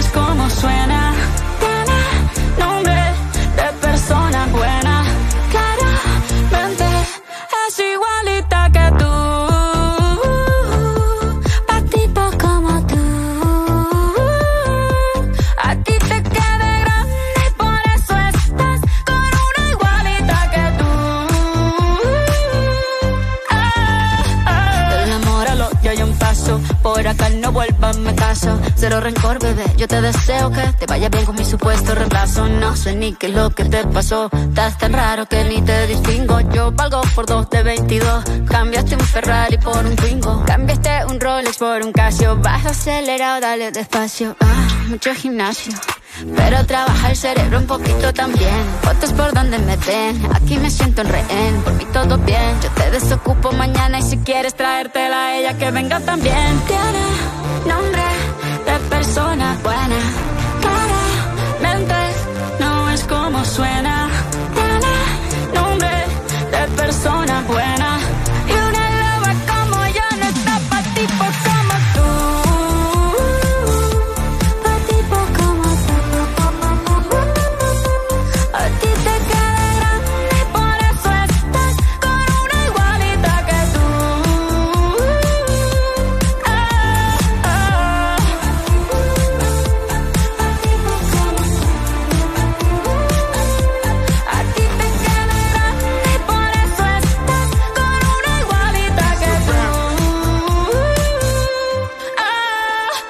Shakira su RTL 1025 7.50 minuti. Buon giovedì 23 febbraio da Giusy Massimo Enrico. Allora vi portiamo a fare un giro un salto però non è proprio un salto perché è una vera impresa un'impresa galattica. Trapani Ragusa una linea di questi treni regionali il treno più lento d'Italia 13 ore e 8 minuti. C'è un pezzo di Marco Bonarrigo che si collegherà con noi tra pochissimo che racconta perché quei- le 13 ore lui le ha passate sul treno di 97 esasperati passeggeri di questo regionale che cominciano a picchiare i pugni contro eh, le porte no, di, una vecchia, di una vecchia littorina Fiat del, 66 del 668 e insomma l'uomo della provvidenza scrive monta su una panchina e alza la voce per sovrastare le proteste. La coincidenza per Sciacca chiede un passeggero. Il controllore sospirando risponde quella non la posso garantire perché Sciacca è nelle mani di Dio. Eh, no giusto perché Sì, sì, trovano così una spiegazione i dati arrivati ieri dalle Gambiente che dicono che i treni italiani a livello di trasporto locale non sono proprio il top. No, è che c'è soprattutto un grandissimo divario tra nord e sud Italia, così come appunto nella misura in cui al sud sono treni più vecchi e soprattutto più lenti, meno performanti. meno performanti, bisogna fare un sacco di cambi per riuscire ad arrivare da un luogo all'altro, perché in questo caso sono considerati anche molti cambi in queste 13 ore e avevamo bisogno, eh, abbiamo bisogno di approfondire un po' con eh, colui che questo viaggio l'ha fatto, si è messo lì in prima persona, si è messo insieme ai 97 passeggeri e ha fatto questo esperimento, ovviamente è un collega giornalista del Corriere della Sera. Sì, con Eh, spirito antropologico quasi, co- come no, quando c'è l'osservatore partecipante che va a vedere come una comunità reagisce a degli eventi e come Male. crea significati davanti alle difficoltà, ecco lui ne è uscito vivo tra l'altro. È incredibile come questo treno che si deve muovere veramente eh, in uno spazio che non è in linea d'aria così, così lungo eh, ci metta così tanto. Comunque è un treno che parte ogni giorno, ci sono dei coraggiosi che ogni giorno lo prendono perché semplicemente non hanno, non hanno alternative ed è un treno che fa 4 cambi, 47 fermate in altrettante stazioni impresidiate, eh, abbandonate in alcuni casi natura, alla natura, poi ci sono delle soste che eh, devono durare 10 minuti e durano mezz'ora, insomma sarà una storia in cui molti nostri ascoltatori che sono abituati a prendere i treni nelle linee locali si identificheranno abbastanza Sì, bene. anche se così grave, eh, casi così gravi sono per fortuna No. pochi eh, in Italia. E quello che fa un po' riflettere è quando si sente veramente parlare delle grandi infrastrutture, adesso faranno il ponte sullo stretto. Ah, sei polemica? Eh, No, Stai facendo la polemica? No, non sto facendo la polemica. sentito la polemica. Sto dicendo adesso si lavorerà su cose, ma basterebbe veramente collegare due binari per migliorare nettamente questa situazione. No, perché poi davvero la, mano, eh. la- la polemica è allora vogliamo fare il ponte sullo stretto, ma eh, effettivamente poi ci sono eh, le, le strade che hanno de- dei fossi eh, incredibili, de- de- delle buche assurde, eh, i treni che non ci sono, binari tratte con eh, un singolo binario per doppio senso di marcia, ma eh, stiamo parlando non solo della Sicilia, ovviamente, di tantissime altre, eh, tantissime altre realtà che sono complicate. Non c'è dubbio, ma poi sapete cosa mi fa? Veramente mi dà il segno dei tempi. Oh, due cose, due cose mi danno il segno dei tempi che non si sono insomma, mai evoluti, ecco, possiamo dire così. I treni a diesel eh, che fanno, no? si fanno sentire in termini di rumore, in termini di, no, di fragranze, perché tu li senti, eccetera, eccetera. E poi le sale d'aspetto molto, molto spesso con le panchine di legno che sono, hanno le incisioni rupestri sopra. Forse quello eh, che sono spesso anche molto poco tenute, non pulite, dobbiamo dirlo, dobbiamo dirlo e, e questo indipendentemente da nord e sud, ecco, devo dire la verità, mi capita. Capita Va assolutamente. bene, abbiamo il nostro ospite, dobbiamo, insomma, siamo tutto in diretta, facciamo fatica, non riusciamo a collegarci, è veramente complicato. Forse un saluto, forse un buongiorno? Diceci dalla regia. Allora, Ciao. facciamo così, andiamo da Don Antonio anche per tirarci su dopo queste notizie. Buongiorno Don. Ciao ciao ciao, il quale vi dice oggi che accogliere è un verbo attivo. Mm, bello, mi bellissimo piace. questo. Accogliere è un, verbo, attivo. bisogna fare delle cose, dici. Molto bene. Grazie Don. Ciao ciao ciao ciao. Ciao. Grazie Donna, accogliamo.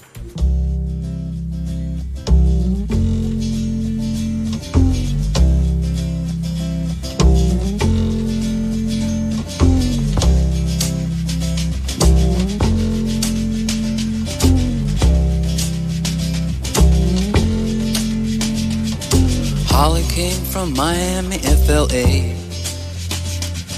Hitchhiked away across USA.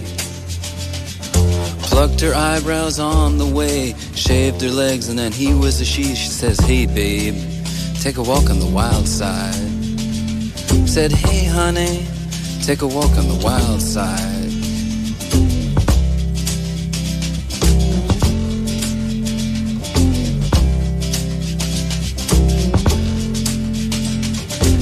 Candy came from out on the island.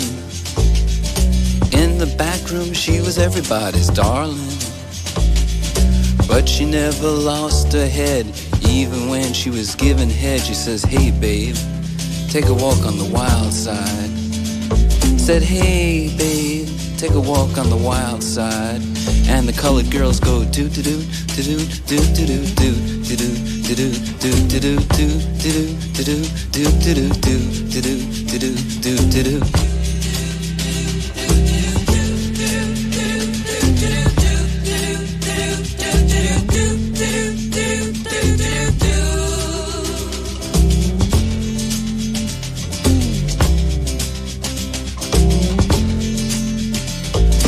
Little Joe never once gave it away. Everybody had to pay and pay. A hustle here and a hustle there. New York City is the place where they said, Hey, babe, take a walk on the wild side. I said, Hey, Joe, take a walk on the wild side.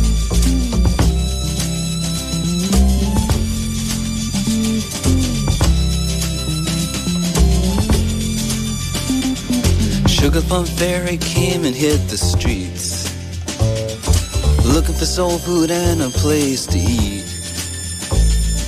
Went to the Apollo, you should have seen him go, go, go. They said, Hey, sugar, take a walk on the wild side. I said, Hey, babe, take a walk on the wild side. Alright. Huh.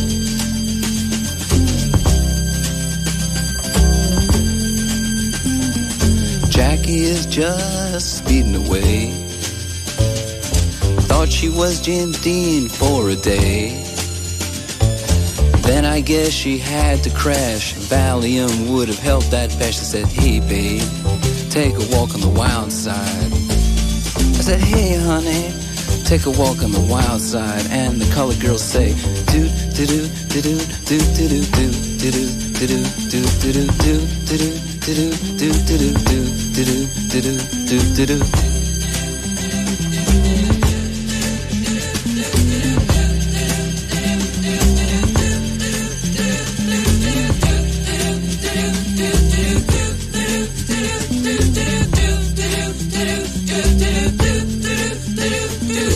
Lurid, 7.58 minuti, è giovedì 23 febbraio, c'è eh, la, prossima, la prossima ora di eh, No Stop News e dobbiamo dire che ci siamo un po' concentrati anche su un anniversario. È così, ovviamente, un anno dallo scoppio della guerra in Ucraina, ne parleremo con Paolo Magri, vicepresidente dell'Istituto per gli Studi di Politica Internazionale, e con Giorgio Provinciali, reporter di guerra, che è stato per tantissimo tempo lì, che tornerà a breve, insomma ci può aiutare a fare il quadro della situazione. Poi ancora con il professor Carlo Di Brina dell'Università La Sapienza di Roma, eh, parliamo di una tendenza che riguarda i più giovani, gli studenti, i ragazzi, che hanno difficoltà a scrivere in corsivo. Sparirà il corsivo? Sparirà questa modalità? Attenzione, non è il corsive No, quello no, là no, di no, no. È il corsivo No, no, no, no. proprio ortografico, no? Sì, Nell'ortografia, esatto, cioè che si esatto. stampatello, corsivo, eccetera, eccetera. Va bene, ne parliamo tra poco. Dopo le ultime notizie c'è Giovanni Perria.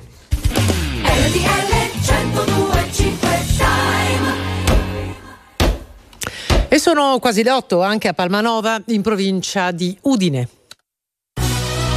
RTL 1025 Giornale Orario. Giovedì 23 febbraio, ben ritrovati da Giovanni Perria. Alla vigilia del primo anniversario della guerra in Ucraina, l'Assemblea generale delle Nazioni Unite lavora a una nuova risoluzione di pace. Nel suo intervento, il ministro degli esteri di Kiev, Kuleba, ha rivolto nuove accuse di genocidio a Mosca, questo mentre sul sito del Cremlino è comparso un video del presidente russo Vladimir Putin in cui parla della volontà di potenziare l'armamento nucleare del suo paese. Ma facciamo il punto con Massimiliano Mantiloni. Alla vigilia dell'anniversario dell'invasione russa dell'Ucraina, l'ONU vota una nuova risoluzione a favore della pace con un massiccio sostegno a Kiev. Il documento invoca una pace globale giusta e duratura in Ucraina in linea con i principi della Carta delle Nazioni Unite, ha ricordato il ministro degli esteri italiani intervenendo tra i primi in assemblea e abbracciando il suo omologo ucraino Kuleba alla fine del suo discorso. Tajani ha riaffermato l'unità del governo su questo tema esortando a raddoppiare gli sforzi diplomatici per una soluzione del conflitto. All'assemblea il ministro ucraino Kuleba ha accusato la Russia di genocidio e il segretario generale delle Nazioni Unite Guterres ha chiesto una pace che rispetti Carta ONU e confini. Il presidente americano Biden non crede che Putin stia per usare l'arma nucleare, ma rassicura i leader dei paesi dell'est della Nato: vi difenderemo.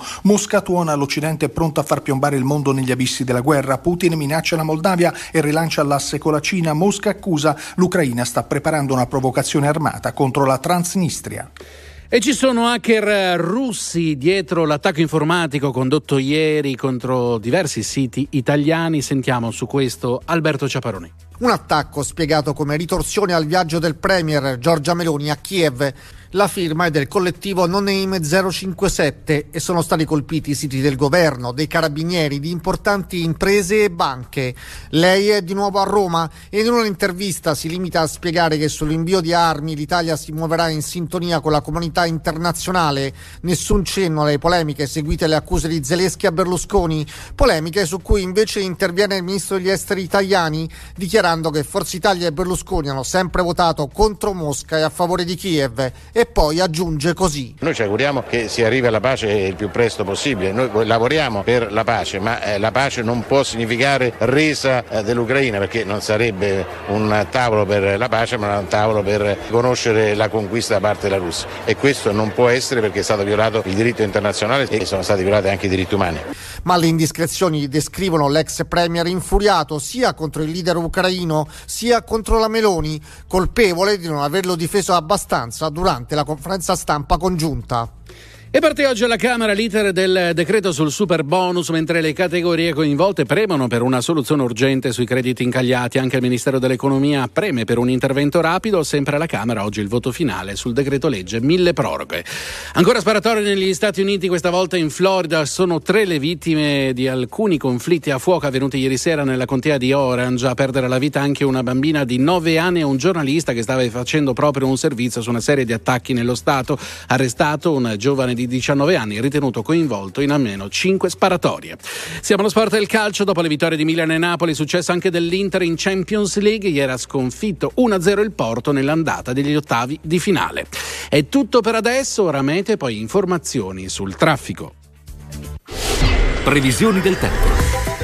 Un saluto e ben ritrovati da Fabio Dalio di Trebi Meteo. Ci attende un giovedì nel complesso ancora abbastanza nuvoloso al centro-nord per effetto di umide correnti occidentali che portano anche qualche goccia di pioggia sul levante ligure, parte della Valpadana e sulle coste venete, ma si tratterà essenzialmente di fenomeni molto deboli. Maggiori spazi soleggiati all'estremo sud, specie sui settori ionici e la Sicilia. Per maggiori dettagli comunque consultate l'app gratuita di Trebi Meteo. Via Radio. Da Autostrade per l'Italia ben ritrovati, di nuovo buona giornata da Emiliano Recchia, circolazione molto intensa sulla nostra rete anche per gli spostamenti pendolari verso le grandi città. Partiamo dalla 10 Genova-Savona, per lavori di ammodernamento si sta in coda tra Varazze e il bivio per la 26 dei Trafori per 2 km in direzione di Genova, anche in direzione opposta 2 km di coda tra il bivio per la A26 e Arenzano. Sempre per lavori un chilometro di coda anche in A7 Milano-Genova tra Genova, Bolzaneto e Busalla verso Milano. Per traffico intenso sulla A4 Milano-Brescia, code a tratti in direzione di Torino tra Monza e Viale Certosa, mentre verso Brescia incolonnamenti tra il nodo di Pero e Sesto San Giovanni. Anche sulla 11 Firenze-Pisa Nord, in direzione del capoluogo toscano, traffico incolonnato tra Prato Ovest e il bivio per la 1 e 3 km di coda tra Firenze Ovest e Firenze Peretola, mentre sul tratto urbano della A24 sono 5 km di coda in direzione del centro città a partire dal grande raccordo anulare. E con questo è tutto, vi auguro buon viaggio. Grazie, non c'è altro. A dopo. Il prossimo giornale orario fra meno di un'ora. Perché le notizie prima passano da noi. RTL 1025. Very normal people.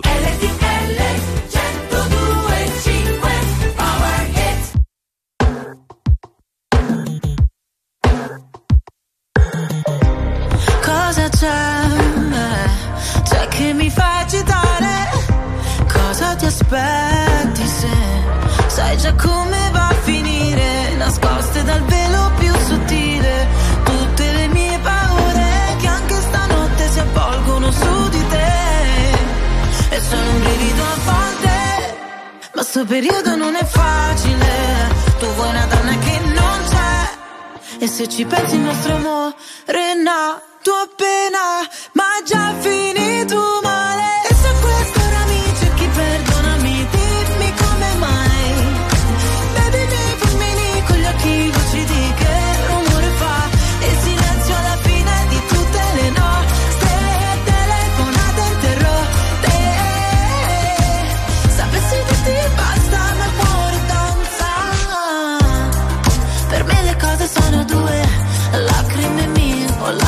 Tue. Le cose sono due, due, eh. solamente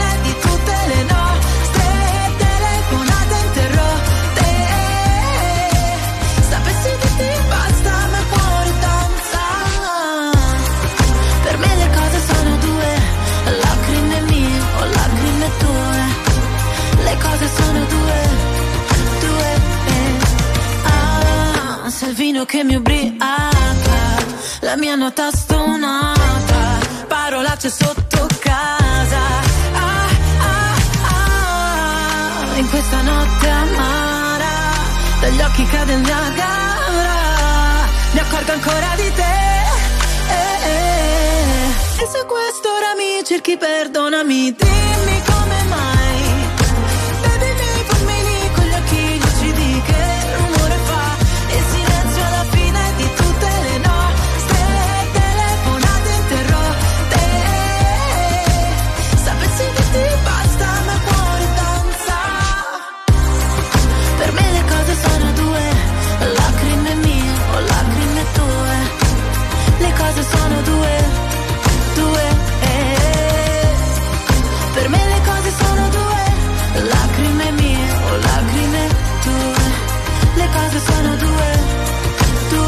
22 c'è Elodie su RTL 125, 8 e 9 minuti, buon giovedì 23 febbraio. Allora ci occupiamo un po' di, di, scuola, di ragazzi, ma anche di tradizioni, perché uno studente su 5 alla scuola primaria ha difficoltà Pensate, a scrivere in corsivo è quanto emerge da uno studio condotto dai ricercatori del Policlinico Umberto I e dell'Università Sapienza di Roma, di Carlo Di Brina, Barbara eh, Caravale e Nadia eh, Mirante. Tra poco entriamo nel vivo di tutti questi dati e ne parliamo proprio con uno dei ricercatori, il professor Carlo Di Brina. Buongiorno e grazie per essere con noi.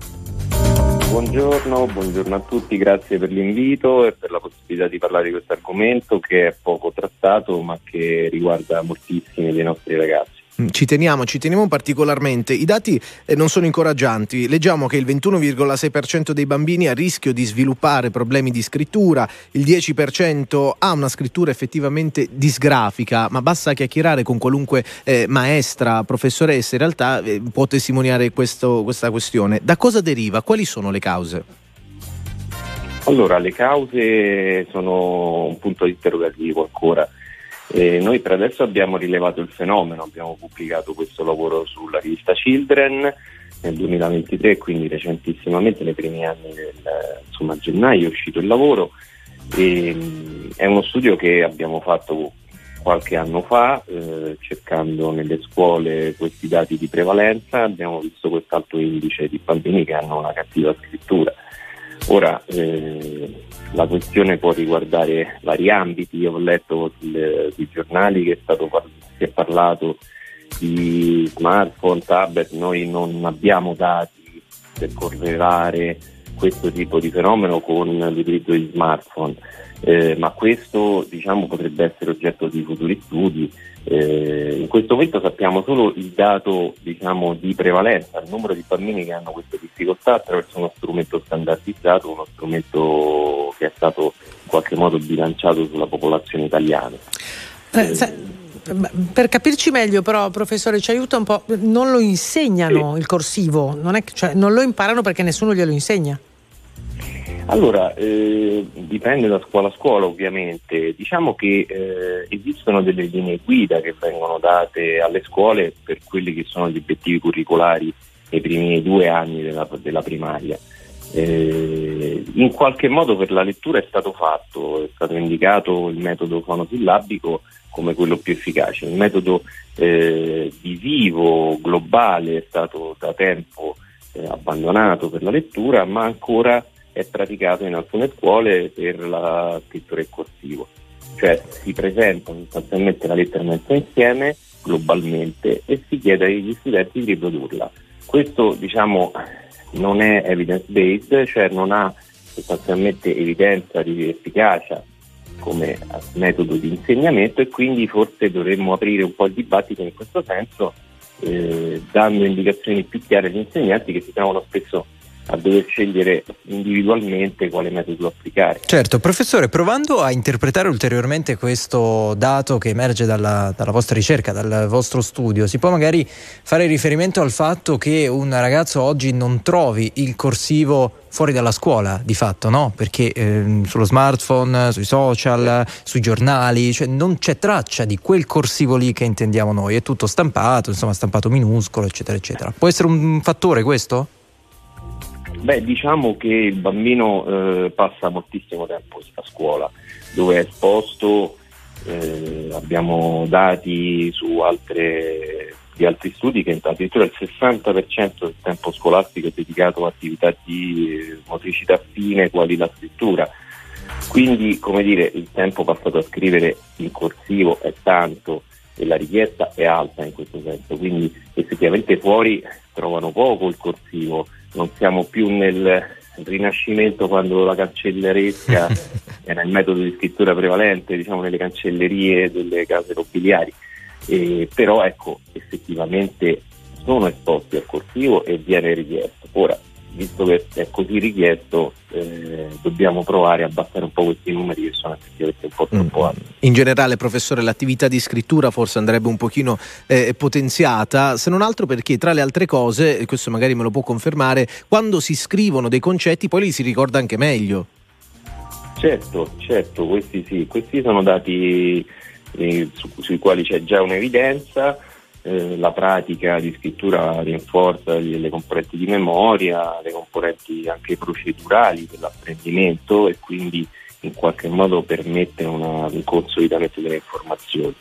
Ora, tra questo e pensare ai nostri ragazzi con eh, difficoltà specifiche o con problematiche di apprendimento in cui questo carico diventa poi eccessivo, eh, ecco, va bilanciato sul singolo bambino ovviamente, cioè il singolo bambino ha delle esigenze speciali, esigenze particolari che vanno poi declinate nel suo curriculum di apprendimento. Per tutti forse un po' più di attenzione a insegnare attraverso metodi quali il semaforo, per esempio, che si usa in altri paesi, cioè il bambino sa esattamente da dove parte la- l'inizio della lettera e dove finisce, quindi dove si accende il semaforo verde e dove si accende il semaforo rosso, per cui termina il percorso di quella lettera che è poi il percorso più economico, più efficace e più efficiente per collegarla con la lettera successiva, questo metodo del semaforo è utilizzato ed è, come dire, è stato dimostrato anche quello più efficace che riduce la fatica del bambino, quindi sia il bambino a sviluppo tipico, quindi i bambini diciamo, della scuola normali e quelli con una atipica di sviluppo, con un problema di apprendimento eccetera, sono alleggeriti e quindi si giovano di non dover poi ricorrere a risorse. Pro- Professore, prima di salutarci, guardi un'ultima battuta, mh, magari, magari non, è, non è la persona giusta a cui chiederlo, però mi viene un abbinamento. Eh, questo aumento di disgrafici, possono essere, questa disgrafia un pochino più dilagante, può essere connessa a, una, mh, a questa carenza rispetto allo, allo scrivere in un certo modo? Allora, la scrittura, la disgrafia è un segno, come tante cose, come la febbre. Se abbiamo la febbre non è una malattia, è un segno che dobbiamo indagare e quantificare. Quindi la disgrafia è un elemento che noi dobbiamo tenere in considerazione per l'inquadramento in altre patologie, in altre questioni che sono sicuramente a prevalenza minore della disgrafia. Quindi poi vengono inquadrati disturbi di coordinazione motoria, disturbi dell'apprendimento, eccetera. Però ecco, siccome a scuola questo elemento è centrale, possiamo utilizzarlo per poter eh, in qualche modo individuare precocemente i ragazzi e indirizzarli a un miglior curriculum di apprendimento che poi riduce la- l'abbandono scolastico, riduce il fallimento scolastico, riduce una serie di questioni. È un po' come dire uno specchio dei tempi, no? Per tornare al corsivo cominciamo a guardare con, anche con un certo fascino quelle lettere scritte, non lo so, dai nostri nonni, da chi ha qualche anno in più con i ricciolini, eccetera, eccetera, e qualcosa ci fa pensare che ci stiamo davvero disabituando ecco, a quel metodo di scrittura. Grazie al professor Carlo Di Brino dell'Università La Sapienza di Roma, buona giornata e buon lavoro. Grazie a voi, buon lavoro. All'Assemblea generale delle Nazioni Unite, riunita per discutere di una nuova risoluzione di pace per l'Ucraina, è intervenuto anche il ministro degli esteri italiano Antonio Tajani. C'è necessità di una pace ampia, equa e durevole, ha dichiarato in aula Tajani. Ora più che mai abbiamo bisogno della diplomazia. Parte oggi alla Camera l'iter del decreto sul super bonus, mentre le categorie premono per una soluzione urgente sui crediti incagliati. Anche il Ministero dell'Economia spinge per arrivare a un intervento rapido. Sempre alla Camera oggi il voto finale sul decreto legge mille proroghe. Andiamo alla pagina del calcio. Dopo le vittorie di Milan e Napoli, successo anche dell'Inter in Champions League. Ieri ha sconfitto 1-0 il Porto nell'andata degli ottavi di finale. Oggi scendono in campo Juventus e Roma in Europa League contro Nantes e Salisburgo. Poi c'è anche la Conference con Lazio e Fiorentina che incontreranno rispettivamente Cluj e Braga. 8 e 18 minuti è davvero tutto. Viabilità. Via Radio. Da Autostrade per l'Italia ben ritrovati da Emiliano Recchia, circolazione ancora intensa sulla nostra rete, partiamo dalla 10 Genova-Savona dove per lavori di ammodernamento ci sono code di 3 km tra Varazze e il bivio per la 27 Trafori verso Genova, questo tratto attualmente si percorre in un'ora. Anche in direzione opposta si registrano 2 km di coda tra il bivio per la A26 e Arenzano. Sempre per lavori un chilometro di coda anche in A7 Milano-Genova tra Genova, Bolzaneto e Busalla direzione Milano. Per traffico intenso sulla 11 Firenze Pisa Nord in direzione di Firenze traffico incolonnato tra Prato Ovest e il bivio per la 1 e 3 km di coda tra Firenze Ovest e Firenze Peretola a causa del traffico lungo la viabilità ordinaria.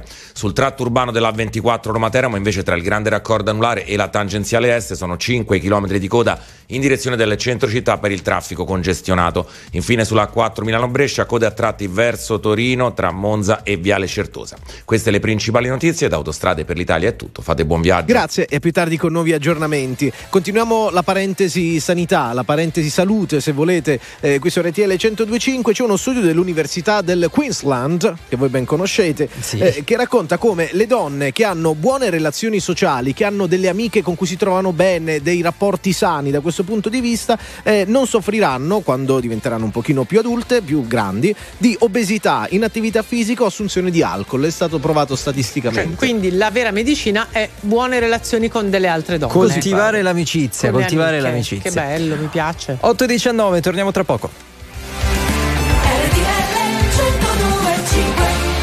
Rieccoci 8 e 24 minuti, non stop news RTL 1025, il nostro prossimo ospite è una vera e propria star dei social. In poco tempo è diventato un influencer seguitissimo, eh, seguito da centinaia di migliaia di persone, eh, magari starete pensando a un trapper, a, un- a uno chef stellato, a una modella, ecco no, lui fa il prete ed è in diretta con noi. Don Alberto Ravagnani, buongiorno e benvenuto.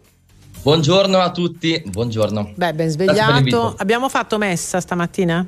Non ancora. Più tardi. Alla sera. Più tardi. Oggi alla, alla sera. sera, alla sera.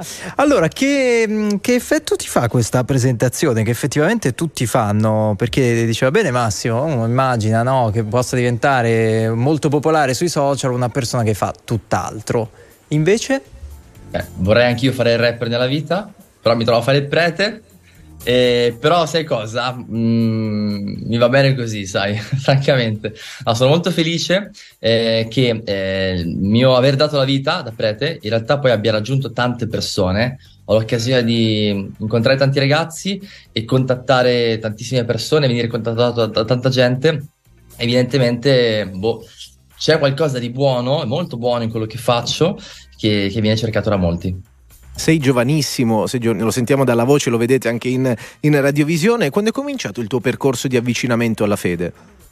Allora, eh, a 17 anni c'è stata una svolta importante. Non ero molto di fede prima, diciamo così, eh, in un momento particolare della mia vita in cui mi ero reso, reso conto di certe cose, certe ferite, certe mancanze che mi portavo dentro e un'esperienza in particolare grazie all'oratorio mi ha permesso di avere tanta consapevolezza di me, di quello che mi mancava ed evidentemente ho pure incontrato Dio e, sono cambiato. A un certo punto, durante la pandemia, hai questo approccio appunto con, con i social, che anche lì forse non frequentavi tantissimo prima. No, direi di no. Eh, No, infatti non ero molto social, ero un po' boomer inside, però mi sono trovato a, a usare i social per necessità perché l'oratorio è rimasto chiuso per il Covid, quindi per restare vicino ai ragazzi mi sono inventato dei video che mh, volevano nella la loro, loro intenzione raggiungere i ragazzi a casa loro, poi sono diventati molto popolari, virali e quindi mi hanno buttato dentro un mondo che era quello della comunicazione dei social, eh, da cui poi non- non sono ancora uscito. A un certo punto sei diventato molto amico di Fedez, sin dai tempi no, di quella puntata Muschio Selvaggio. Forse molti ti hanno effettivamente conosciuto da lì. Poi il vostro rapporto di amicizia si è concluso, adesso non vogliamo indagare su questo. Però ecco, anche la vicinanza no, nei, nei confronti delle persone, soprattutto provare a interpretare che cosa possono vivere alcune persone. Ieri Fedez è tornato a parlare, c'è un articolo del Corriere che dice molti l'hanno visto mm, insomma, un po' in difficoltà. Ecco, non sappiamo se effettivamente ci sia una difficoltà o no, però che cosa ti senti di dire? Ah, mi sento di dire che mm, i social network permettono alle persone di incontrarsi, contattarci e il mondo digitale, il mondo dello spettacolo, diciamo così, mette le persone una accanto all'altra fisicamente e con il loro account. Però nel momento in cui eh, il cuore non è autentico, nel momento in cui autenticamente non si vuole incontrare l'altro, anche al di là dei, follower che ha, al di là ehm, dell'opportunità di questo incontro, in realtà non si verifica un vero incontro e quindi credo che sia poi importante, alla luce di tante vicende capitate a me e ad altri, ehm, capire che la cosa più importante è che le persone possano incontrarsi realmente al di là dell'opportunità mediatica che questa cosa possa procurare. Quindi ti piacerebbe ricucire in un certo senso, approfittando magari di un incontro fisico, ricucire quel rapporto che magari è rimasto in sospeso? A me piacerebbe guadagnare un rapporto reale, eh, al di là poi che possa essere un rapporto di amicizia eventualmente di conflitto, ma a me importerebbe che ci sia la realtà dentro questo rapporto. Beh, insomma, da eh, ovviamente un, un sacerdote che è, è conosciuto da tantissimi attraverso il filtro di uno schermo, ovviamente sono parole molto importanti. Ti capita di avere anche degli hater in, in rete? Tantissimi, ma anche fuori dalla rete, pure in parrocchia, cioè gli eter, eh, francamente. Ma dai, penso beh, questo questo, sia- però ti accomuna tutti i tuoi, non so se si può dire colleghi, non credo. Ai però, colleghi insomma- sui social, insomma. No, perché sempre, c'è sempre il vociare, soprattutto nei piccoli comuni. No? Eh, a voglia. Io sono una grande città, sono a Busto Arsizio. Cioè, Busto Arsizio. Però- Senti, ma che dicono di te gli hater? Co- co- perché Allora- cosa ti attaccano? Sono curiosa. Per cosa? Allora, dicono che sono un- uno schifoso conservatore tradizionalista, qualcuno lo dice così, che propongo sempre la solita minestra riscaldata, altri che sono un progressista pericolosissimo per, per il bene della Chiesa. Eh, quindi mh, qualcuno mi mette di qua, qualcuno mi mette di là, eh, e questa cosa mi piace in realtà, Certo. non poter essere categorizzato né da una parte né dall'altra, perché significa che, che sono me stesso. Allora, Don Alberto, si parla molto della necessità che la Chiesa, secondo molti, che la necessità la Chiesa si apra no, nei confronti di molte tematiche, no? Da- dal- dagli omosessuali a- a- all'aborto, insomma, molti temi su cui la Chiesa ha un'idea precisa. Tu hai un'idea di Chiesa, della direzione che deve prendere? Ah, la Chiesa è fraternità, eh, essa stessa, è un circuito di relazioni e di rapporti. Nel momento in cui la Chiesa riesce ad essere concretamente, visibilmente, una grande famiglia, eh, un insieme di relazioni che sono fondate attorno a Dio, ecco che allora dentro queste relazioni c'è spazio per tutti e c'è spazio per tutto, anche per dire cose che eventualmente per qualcuno potrebbero essere scomode, ma il punto è che nel momento in cui c'è uno stile vero di accoglienza, di condivisione, di amicizia, allora la Chiesa veramente ha la capacità, la possibilità di dire qualsiasi cosa con autorevolezza, quando anche dovesse magari non intercettare l'interesse eh, di posizioni di massa. Io credo questo, ma lo vedo nel piccolo del mio oratorio. Eh, è un oratorio non- come tanti, però funziona in maniera straordinaria perché le persone si vogliono bene, chi viene qui si sente amato nonostante le sue idee, nonostante eh, quello che si trova a vivere e nessuno si sottrae eh, alla bellezza di un abbraccio e di un amico che ti vuole veramente bene. Don Alberto Ravagnani, ci sentiamo prestissimo, è stato un grande piacere, torniamo davvero da te. Grazie. Grazie di cuore, ciao. In un video pubblicato sul sito del Cremlino in occasione della giornata del difensore della patria, il presidente russo Vladimir Putin ha parlato della necessità di un rafforzamento dell'arsenale nucleare del suo paese. Putin afferma che an- anche che i nuovi missili intercontinentali Sarmat entreranno in servizio entro il 2023.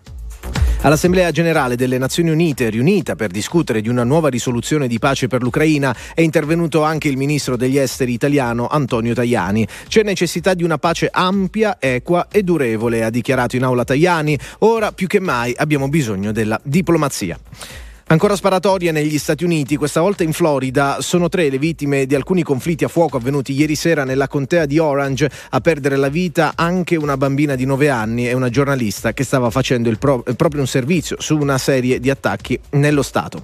Con questo è tutto, non abbiamo altri aggiornamenti dalle nostre agenzie per il momento, dunque l'informazione torna più tardi.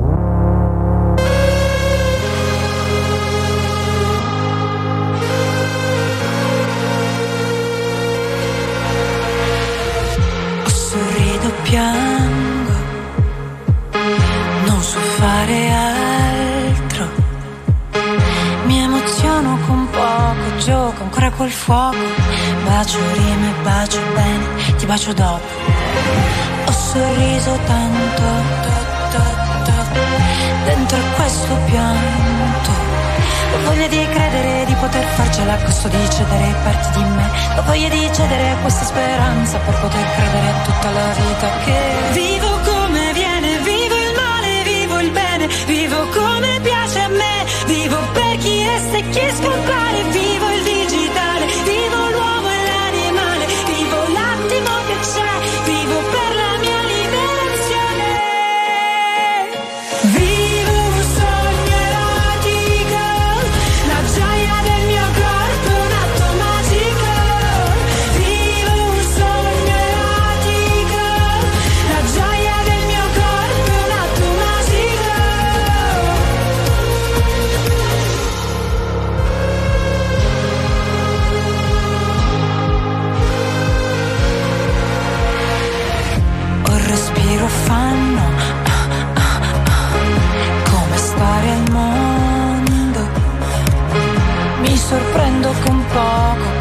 nel Dio che prego.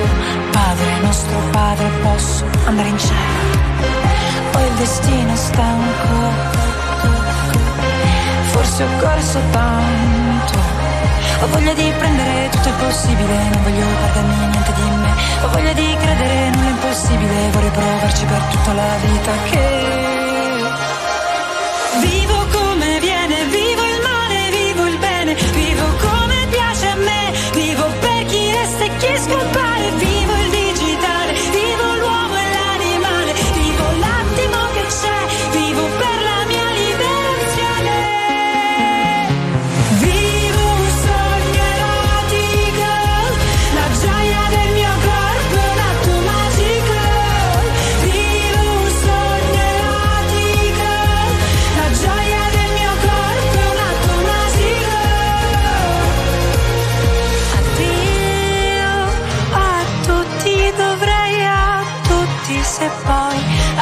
que me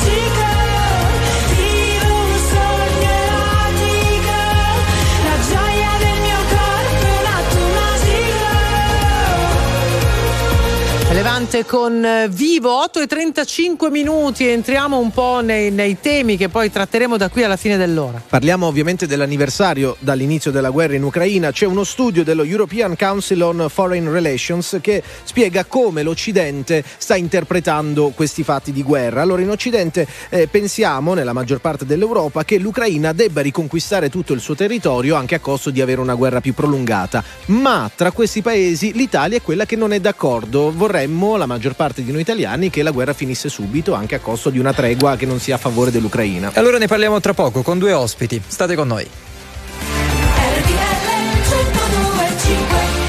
El que quiero no me quiere como quiero que me quiera y termina la condena. Me divierte, maybe tú eres el que me libera. Y es que hoy es carnaval, yo estoy de y tú eres de allá. Lo diré en inglés y me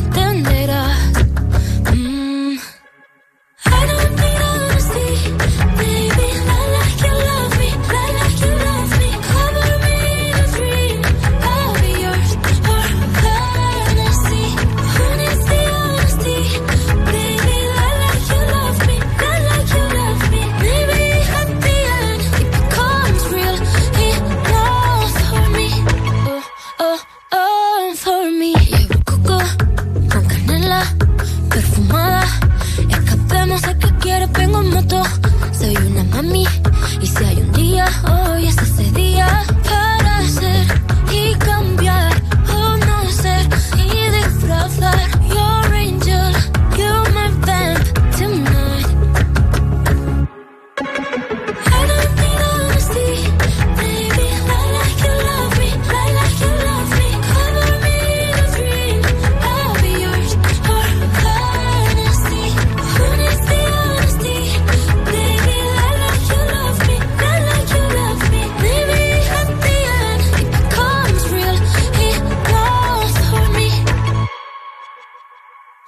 Ay, dame esa, esa pulsera de flores. Me la pondré en la muñeca. Cuando despierte, así yo lo sabré. Así yo lo sabré. Yo sabré que fue real. Será mi tótem. Lo sabes tú, nadie más.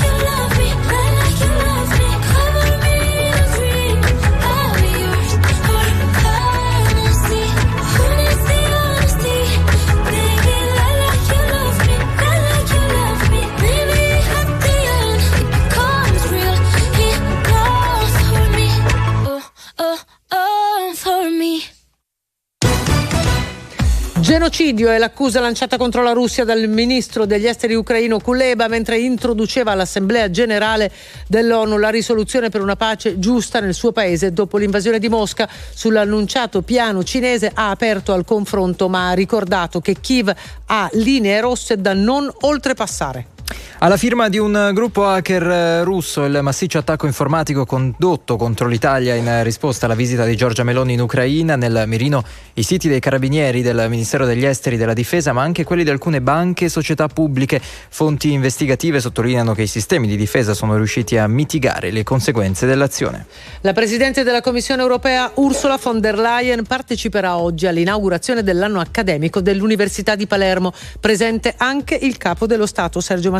Ieri, subito dopo il suo arrivo in aeroporto, von der Leyen ha reso omaggio alle vittime della strage di Capaci. 8 e 44 minuti, come promesso, l'ultima parte della nostra trasmissione la dedichiamo al conflitto in Ucraina un anno dal suo inizio. Era il 24 febbraio, ce lo ricordiamo tutti, era notte, siamo corsi in, in redazione, anzi era la mattina prestissimo e abbiamo iniziato a raccontare un conflitto che ancora prosegue. Allora facciamo il punto insieme al vicepresidente dell'ISPI, l'Istituto per gli Studi di Politica, Paolo Magri. Buongiorno e grazie per aver accettato il nostro invito.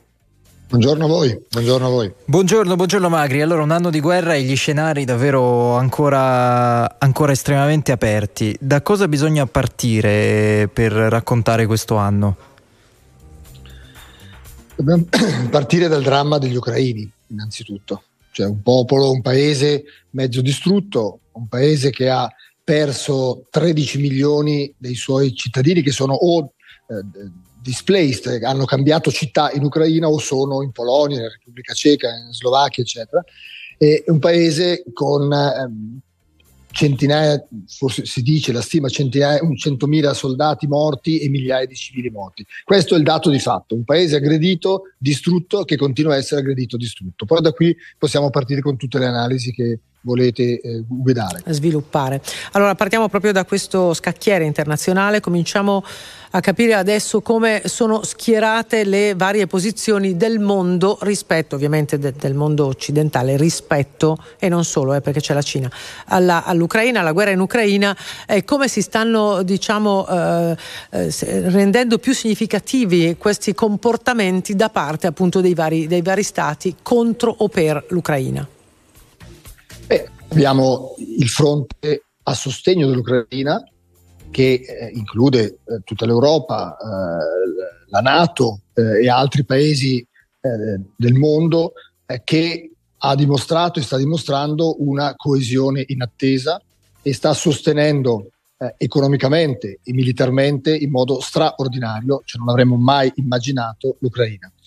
Dietro questa coesione totale sappiamo che ci sono visioni un po' diverse, c'è il partito della pace e il partito della giustizia, cioè i paesi che vogliono arrivare a una pace innanzitutto, anche con qualche concessione, e paesi che vogliono arrivare a punire Putin anche rischiando qualche escalation e qualche dramma.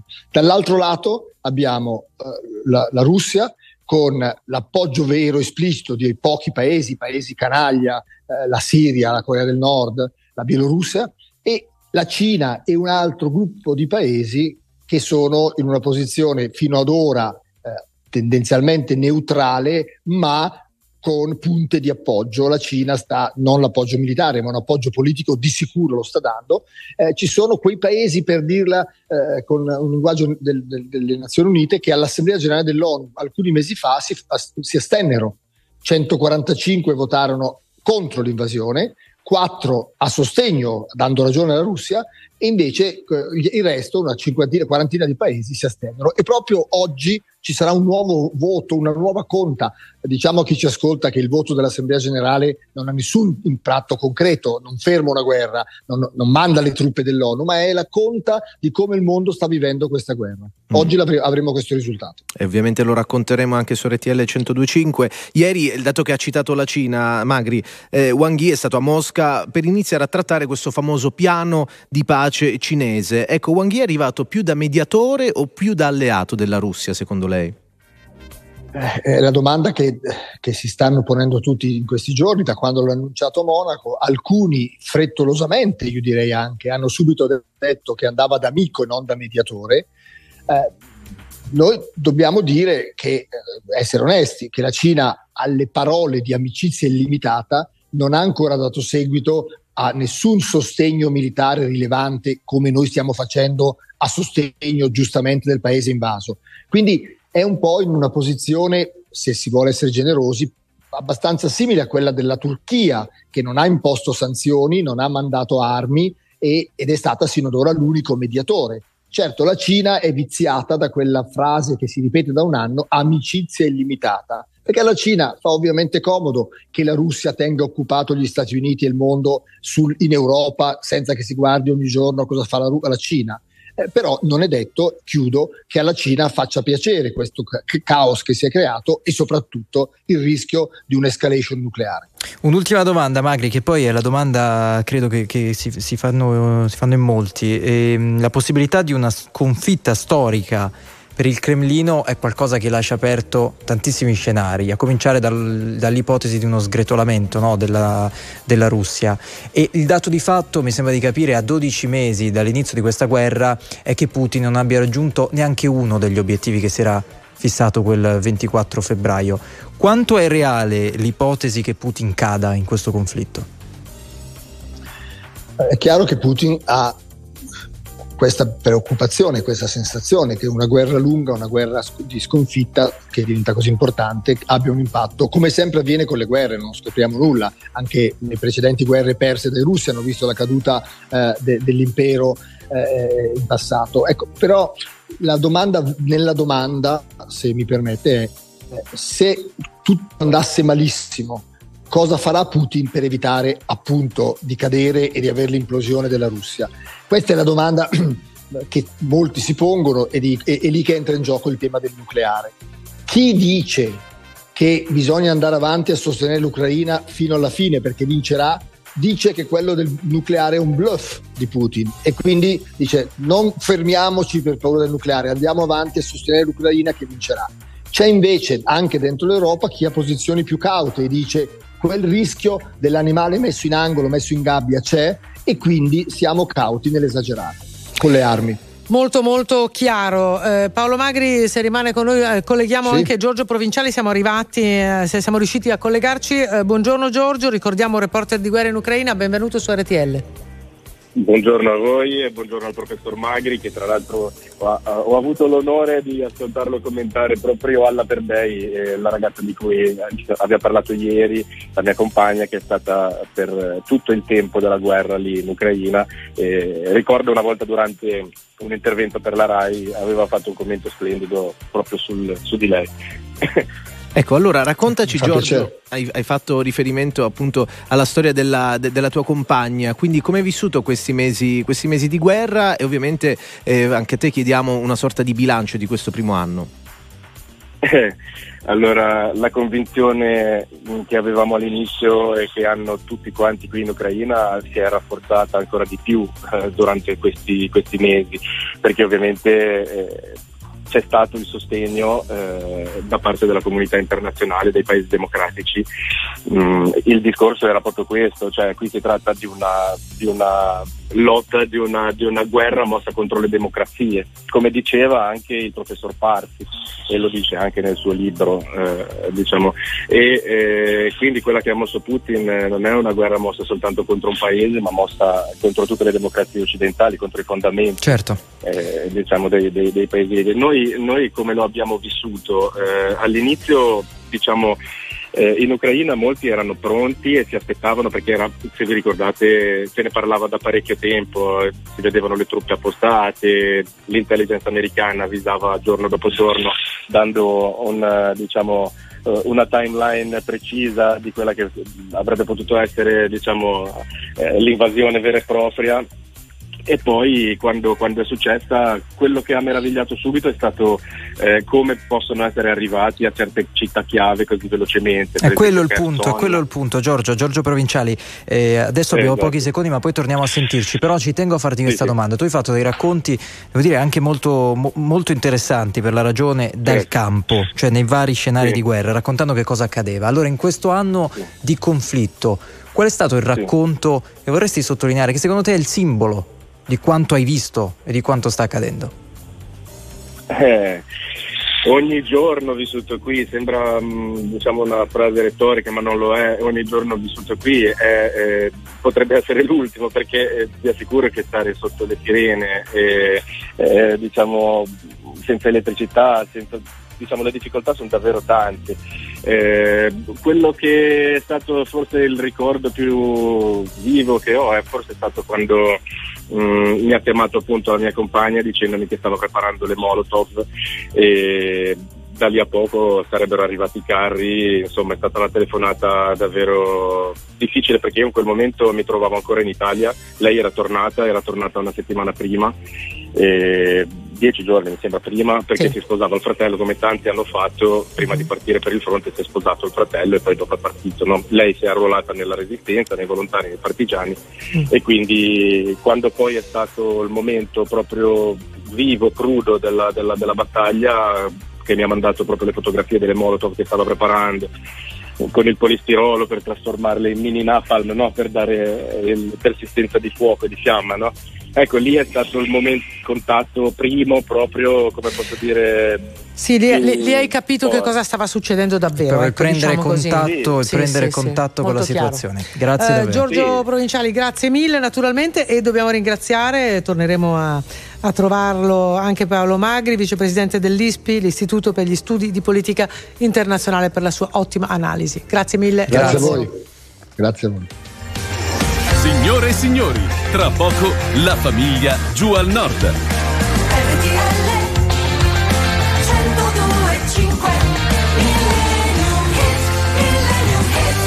Allora, 8.55 minuti, siamo quasi in chiusura di queste tre ore di non stop news. Siamo pronti per regalarvi un grande pezzo del passato. E così, e così arriva Bruce Springsteen Glory Days direttamente dal 1984. E poi abbiamo ancora qualche secondo, ovviamente, per ringraziare tutti i nostri Per i ospiti. saluti perché è giovedì e poi noi torniamo lunedì. Adesso Springsteen.